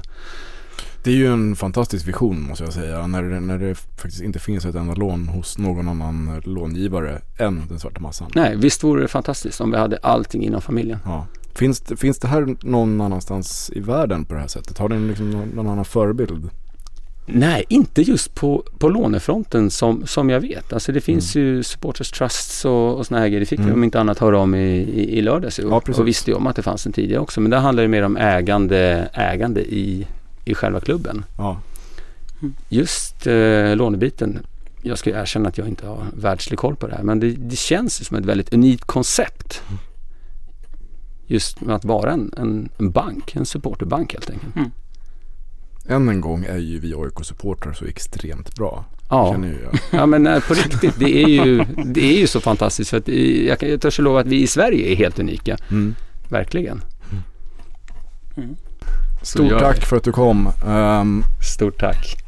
Så ses vi framöver. Ha det bra. Det gör vi. Okej, stort tack för idag. Jättekul att det, ni är så många som lyssnar. Det verkar som att vår trend med många lyssnare håller i sig. Eh, Men sprid det jättegärna till era vänner så att ännu fler får höra. Mm. Eh, Vi skulle i och för sig vilja sträcka ut en hand till våra lyssnare. Eh, Det glömde vi nämna i början här. Okej, Ehm, Vad det ska är vi- nämligen så att vi, vad ska vi göra då? vi skulle gärna vilja ha någon som kan hjälpa oss att klippa. Ja, det skulle vi verkligen vilja ha. Ehm, vi, det är vanligtvis så är det Martin som klipper och han gör det med bravur. Tack. Men eh, vi har ett problem och det är att Martin, Martin har ett jobb. ja, Martin har ett jobb. ja, så att eh, men och vad, det- och vad det- behöver vi då? Jag gillar ju att, att, att, att klippa det här. ehm, Så det är inte det. Men, men, men om, om man vill gå snabbare från att vi har spelat in till att det ska komma ut. Så behöver man ha någon som eh, snabbt går igenom, justerar ljudvolymer, klipper bort kanske det som är mellan, före, efter och så. Ehm, och Dessutom får ni höra avsnittet före alla andra. ja, det är ju om inte annat, det är ju någonting Mm. kanske. Så om, om, det är någon som känner sig manad och som är duktig och, och har lite känsla för och vill hjälpa till så får Ja. ni jättegärna eh, höra av er till oss. Mailadressen finns på vår hemsida. Som kan klippa eller som vill lära sig klippa. För jag kan sätta mig ner och hålla en endagskurs i det verktyg vi använder här som är Pro Tools som är det man använder i de flesta radio eller ljudreklam, vad man nu håller på med som Mm. har med ljud att göra. Så, så digital redigering helt enkelt. Mm. Ehm, Det, det, vi, vi skulle uppskatta det jättemycket. Mm. Uh, huvudsaken är att man har tid och att man kan göra det snabbt. Anna, annars så gör det inte stor skillnad tänker vi. nej, och att man älskar um, AIK men inte känner nödvändigtvis att man är lojal med alla personer i AIK eller så. Precis, så som vi. Det är ju vårt motto. Så att, eh, hör, hör av er som sagt. Vi finns på, um, alla våra mejladresser finns på hemsidan. Mm. Eh, och där vill, ni, vill vi självklart att ni tittar in för där finns eh, lite texter och alla våra gamla avsnitt och um, sådär. Um, ni får jättegärna följa oss på Twitter och Facebook för att kommunicera med oss i övrigt. Ge oss kritik eller beröm för avsnitten. Eh, vi, Vi gillar ju det. Vi gillar ju både kritik och beröm. Ja, Feedback överhuvudtaget är ju kul för oss. absolut. Då blir vi förhoppningsvis lite bättre också. Ja, och vi är ju AIK så vi är vana att hantera liksom eh, höga krav och hård, hård press och sådär. Mm. Definitivt. Man behöver inte vara, man kan ställa sig och bua. Vi blir bara bättre. Vi är som Nabil. Vi fortsätter ändå. Precis, vi blir, vi blir ännu mer taggade om vi får Ja. höra lite, lite mot, mot oss. Vi fortsätter våra tjurrusningar på vänsterkanten. Sen ska vi icke förglömma vår samarbetspartner The Black Shop. Så, Ska vi inte säga någonting om vilka som har gjort programmet? Ja, kan vi väl göra. Vilka är det som har gjort programmet då Ja, Martin? men det är ju du Björn Elnebo och så är det jag Martin Wiklin. Mm. Eh, här i kontrollrummet som rattar spakar, tar bilder och ehm, så. Gör Finns- skitsnygga omslagsbilder. Ja, finns eh, semlor också. lägger in semlor, eh, dricker upp öl och även köper öl ibland. Mm. Frank Martin Engström. Och på distans för det mesta, nästan alltid, programmets eh, skapare, huvudperson. Gru- grundare, Grundare. Eh, filosof. eh, Radio Råsundas Isidor, Ja, Joakim Fröberg. det stämmer. Och nästa vecka är vi tillbaka igen. Mm. Med nytt avsnitt, ny gäst, nytt ämne. Vet vi någonting om vem den här gästen är? Mm, Vi kan tyvärr inte tala om någonting om det. Okej, spännande. Yes. Så att vi hörs igen nästa vecka och till dess så får ni ha det så bra. Så hörs vi. Ja. Tack så mycket Martin. Tack ska du ha Björn. Hej. Hej. There's a ship lies rigged and ready in the harbor. Tomorrow for old England she sails, far away from your land of endless sunshine, to my land full of rainy skies and gales. And I shall be aboard that ship tomorrow, though my heart is full of tears at this farewell. For you are beautiful, and I have loved you dearly, more dearly than the spoken word can tell. For you are beautiful, I have loved you dearly, more dearly than the spoken word can tell.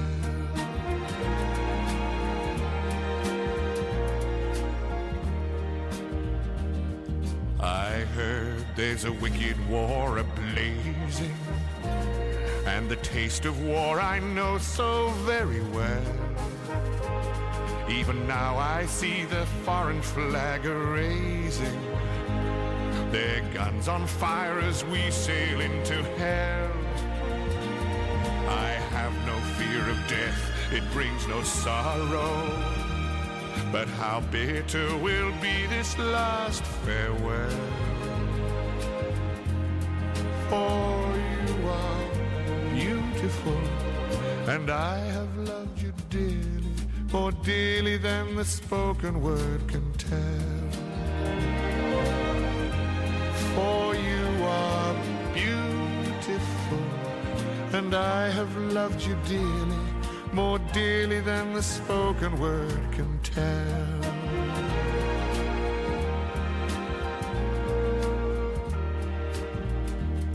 Though death and darkness gather all about me, and my ship be torn apart upon the sea, I shall smell again the fragrance of these islands in the heaving waves that brought me once to thee.